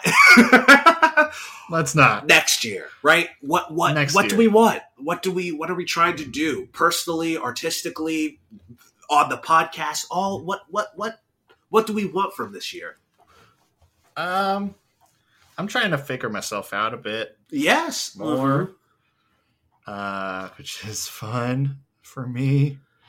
Um, I'm still I'm I'm I you know I lost 20 pounds in the last couple months, Woo! so I, I'm thanks. Woo! Uh, so I'm 30 pounds away from my goal. Mm-hmm. Uh, so I'm I'm back on that. I sort of took December to to maintain weight because I was like, I eat I'm some candy eat canes. Yeah. yeah, I'm gonna eat a lot and I'm gonna drink a lot and I just if I can just stay within like one or two pounds of, of where I was, it's totally fine. And I did. I was only like two and a half pounds heavier uh, from the beginning. So I'm back on, you know, my diet and my exercise and stuff. So I'm 30 pounds away, six months. Um, yeah, I don't know. It's sort of hard to say. I mean, when will I get back to normalcy? Exactly. Normal Yeah. things? It might not be till 2024. Yeah. Um, so I'm hoping to to you know write more. Mhm. That's sort of my big thing. I started a journal um, to help me get some thoughts out. Yeah. Uh, No. I'm glad. because that's fun. Um, yeah, I don't know. I just I want this year to to. I took like after March this year was very much I'll sort of take it off. Like yeah. I didn't really do a whole lot. Same. I was like, I'll just wait. I'll just take it. I'll just take this year off, and it was nice. I needed that, um, but I think I'm I'm ready to get back into stuff. hmm You know, making this podcast the best it can be, and Mhm. and making art and writing stuff and playing games and just. I would like a girlfriend at some point. That would be nice. Yeah. socially dis- a nice socially distanced date. Yeah, that would be like, oh, that would be so nice. Uh, what about you, bud? Um, I mean, pretty much copy and paste. I I'm pretty sure I talked about it on the podcast. That now that I'm really going to immerse myself in stand up comedy, Yeah, I'm excited about that. I'm excited to to navigate it in this new world. Um, yeah, I, I, I, and also I, I feel good. I feel confident. I feel, I feel good about that. I'm much like like this year was a year to take off, and I, you know, I hope most more people can say this. I know I can say this, and you can say this. January 2020, Andrew is a completely different Andrew to 2021. Uh, complete- like completely different. I have From the floor changed- up. I've changed who I am so much more between this like 23 and 24 than any other year Yeah. in my entire life, probably. and I'm I not saying I didn't like the Andrew before. He was fine. He needed to be there when he needed to. I love how metaphysical I'm talking. Uh, but you know, this Andrew, I'm I'm ex- I'm excited. I'm excited to go into this world. I'm excited to socially distance, hang with hang, hang with the homies. Yeah. I'm God, I miss the homies. I fucking I recently went back and like our second episode of the quarantine is called I Miss the Homies. Yeah, we were so arrogant when we were like, "Man, I'm so sad. I've been away from from things for a week." Every because I've I've listened and seen so things up, and now I can't listen to them because I was like, "Oh, I wish, I wish I was Yeah, back right. in May, man." the optimism I be had in. May. Oh, May was like By oh, July, oh, so- July fourth, we'll turn on the barbecue, and everyone will be there. fuck, man. Oh, and then this election really did do a fool. Yeah. a fool. I know, I know. From another country, it must have seemed crazy, but like waking up every day and knowing that I could see World War Three started, Yeah. a civil war, civil war in America. A militia in Alabama went and murdered everyone who was darker than a paper bag. Like it was, it, it, it like waking up and knowing that like that probably wasn't going to happen, but could have, could have. That was like I I would not have been surprised. that was rough. And also, I'm still waiting. There's no champagne popping until Mr. Trump walks out of that White House. yeah. And even There's then, no he can champagne- still say, "Proud Boys, get them." Yeah. Promos uh, scare me, man. Yeah, it's horrifying. I I don't really consider this year done until I have a fucking needle in my arm. Yeah. We got some time before I feel like 2020 is actually left. I yeah. I Once that vac- once I get that vaccine, oh oh god, my tongue is gonna be down your throat. Like tongue gonna be down your throat, bro. Um, can't oh can't stop me. Well, you can just say no, and I won't do it. I'm not an asshole, but like you know what I mean. yeah. Can't stop me. I'm gonna kiss. I'm gonna kiss everybody who wants to kiss me. Like I'm just like, let's go, let's, Let's do go. I'm a freak. I do anything. Tell me anything. I'm always down. I'm always get me lit. I dare you. Yeah. Um, but yeah, I mean, just hey Sam, I love you. This is I love you. this Brian. has also just been great for the show. Like, don't we've had some shows where we've just been lost. We've just been like in a fog, and I've been like Sam, and you're like Andrew. But also, we've had some pretty good shows. We've had some Yeah. pretty gnarly. I I also think we're hitting our stride. Welcome back as Yeah. a as a podcast. So yeah, I think I think we're yeah, like we've had some of like our, some all of our best episodes. I think are are from this past year. Mm-hmm. Save maybe I don't know. Black Klansman was a good episode. yeah. Sorry to bother you. Mr. Rogers. doc- Yeah. yeah. I'm sorry to bother you, Mr. Rogers. There are some good ones from back in the day, but we were still figuring things out. We were still we were trying to figuring everything out. This year, we really we we I feel I feel like we locked it in, and we were like, oh, we know how the show works. Exactly. can do it. Yeah. Um, Um, yeah. my name is Sam And Bannigan. I'm Andrew Thomas.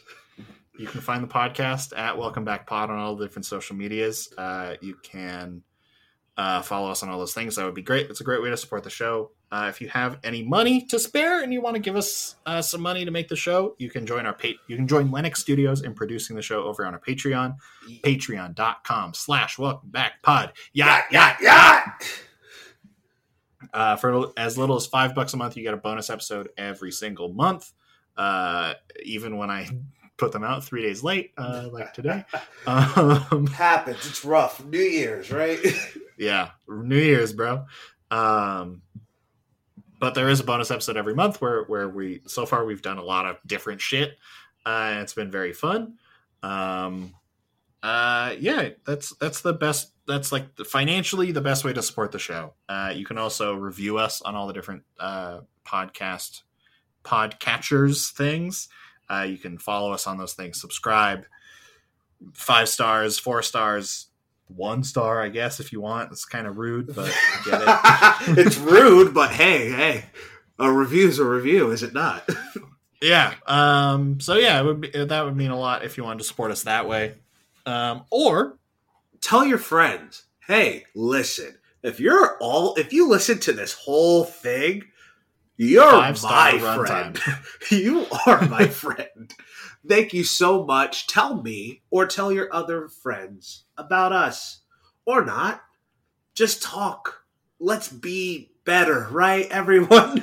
Yeah. Let's be good people. And Let's hey, we're we're two good people, and we're trying trying to be better than we were yesterday, and trying to talk about movies, games, books, and everything in between. So join us.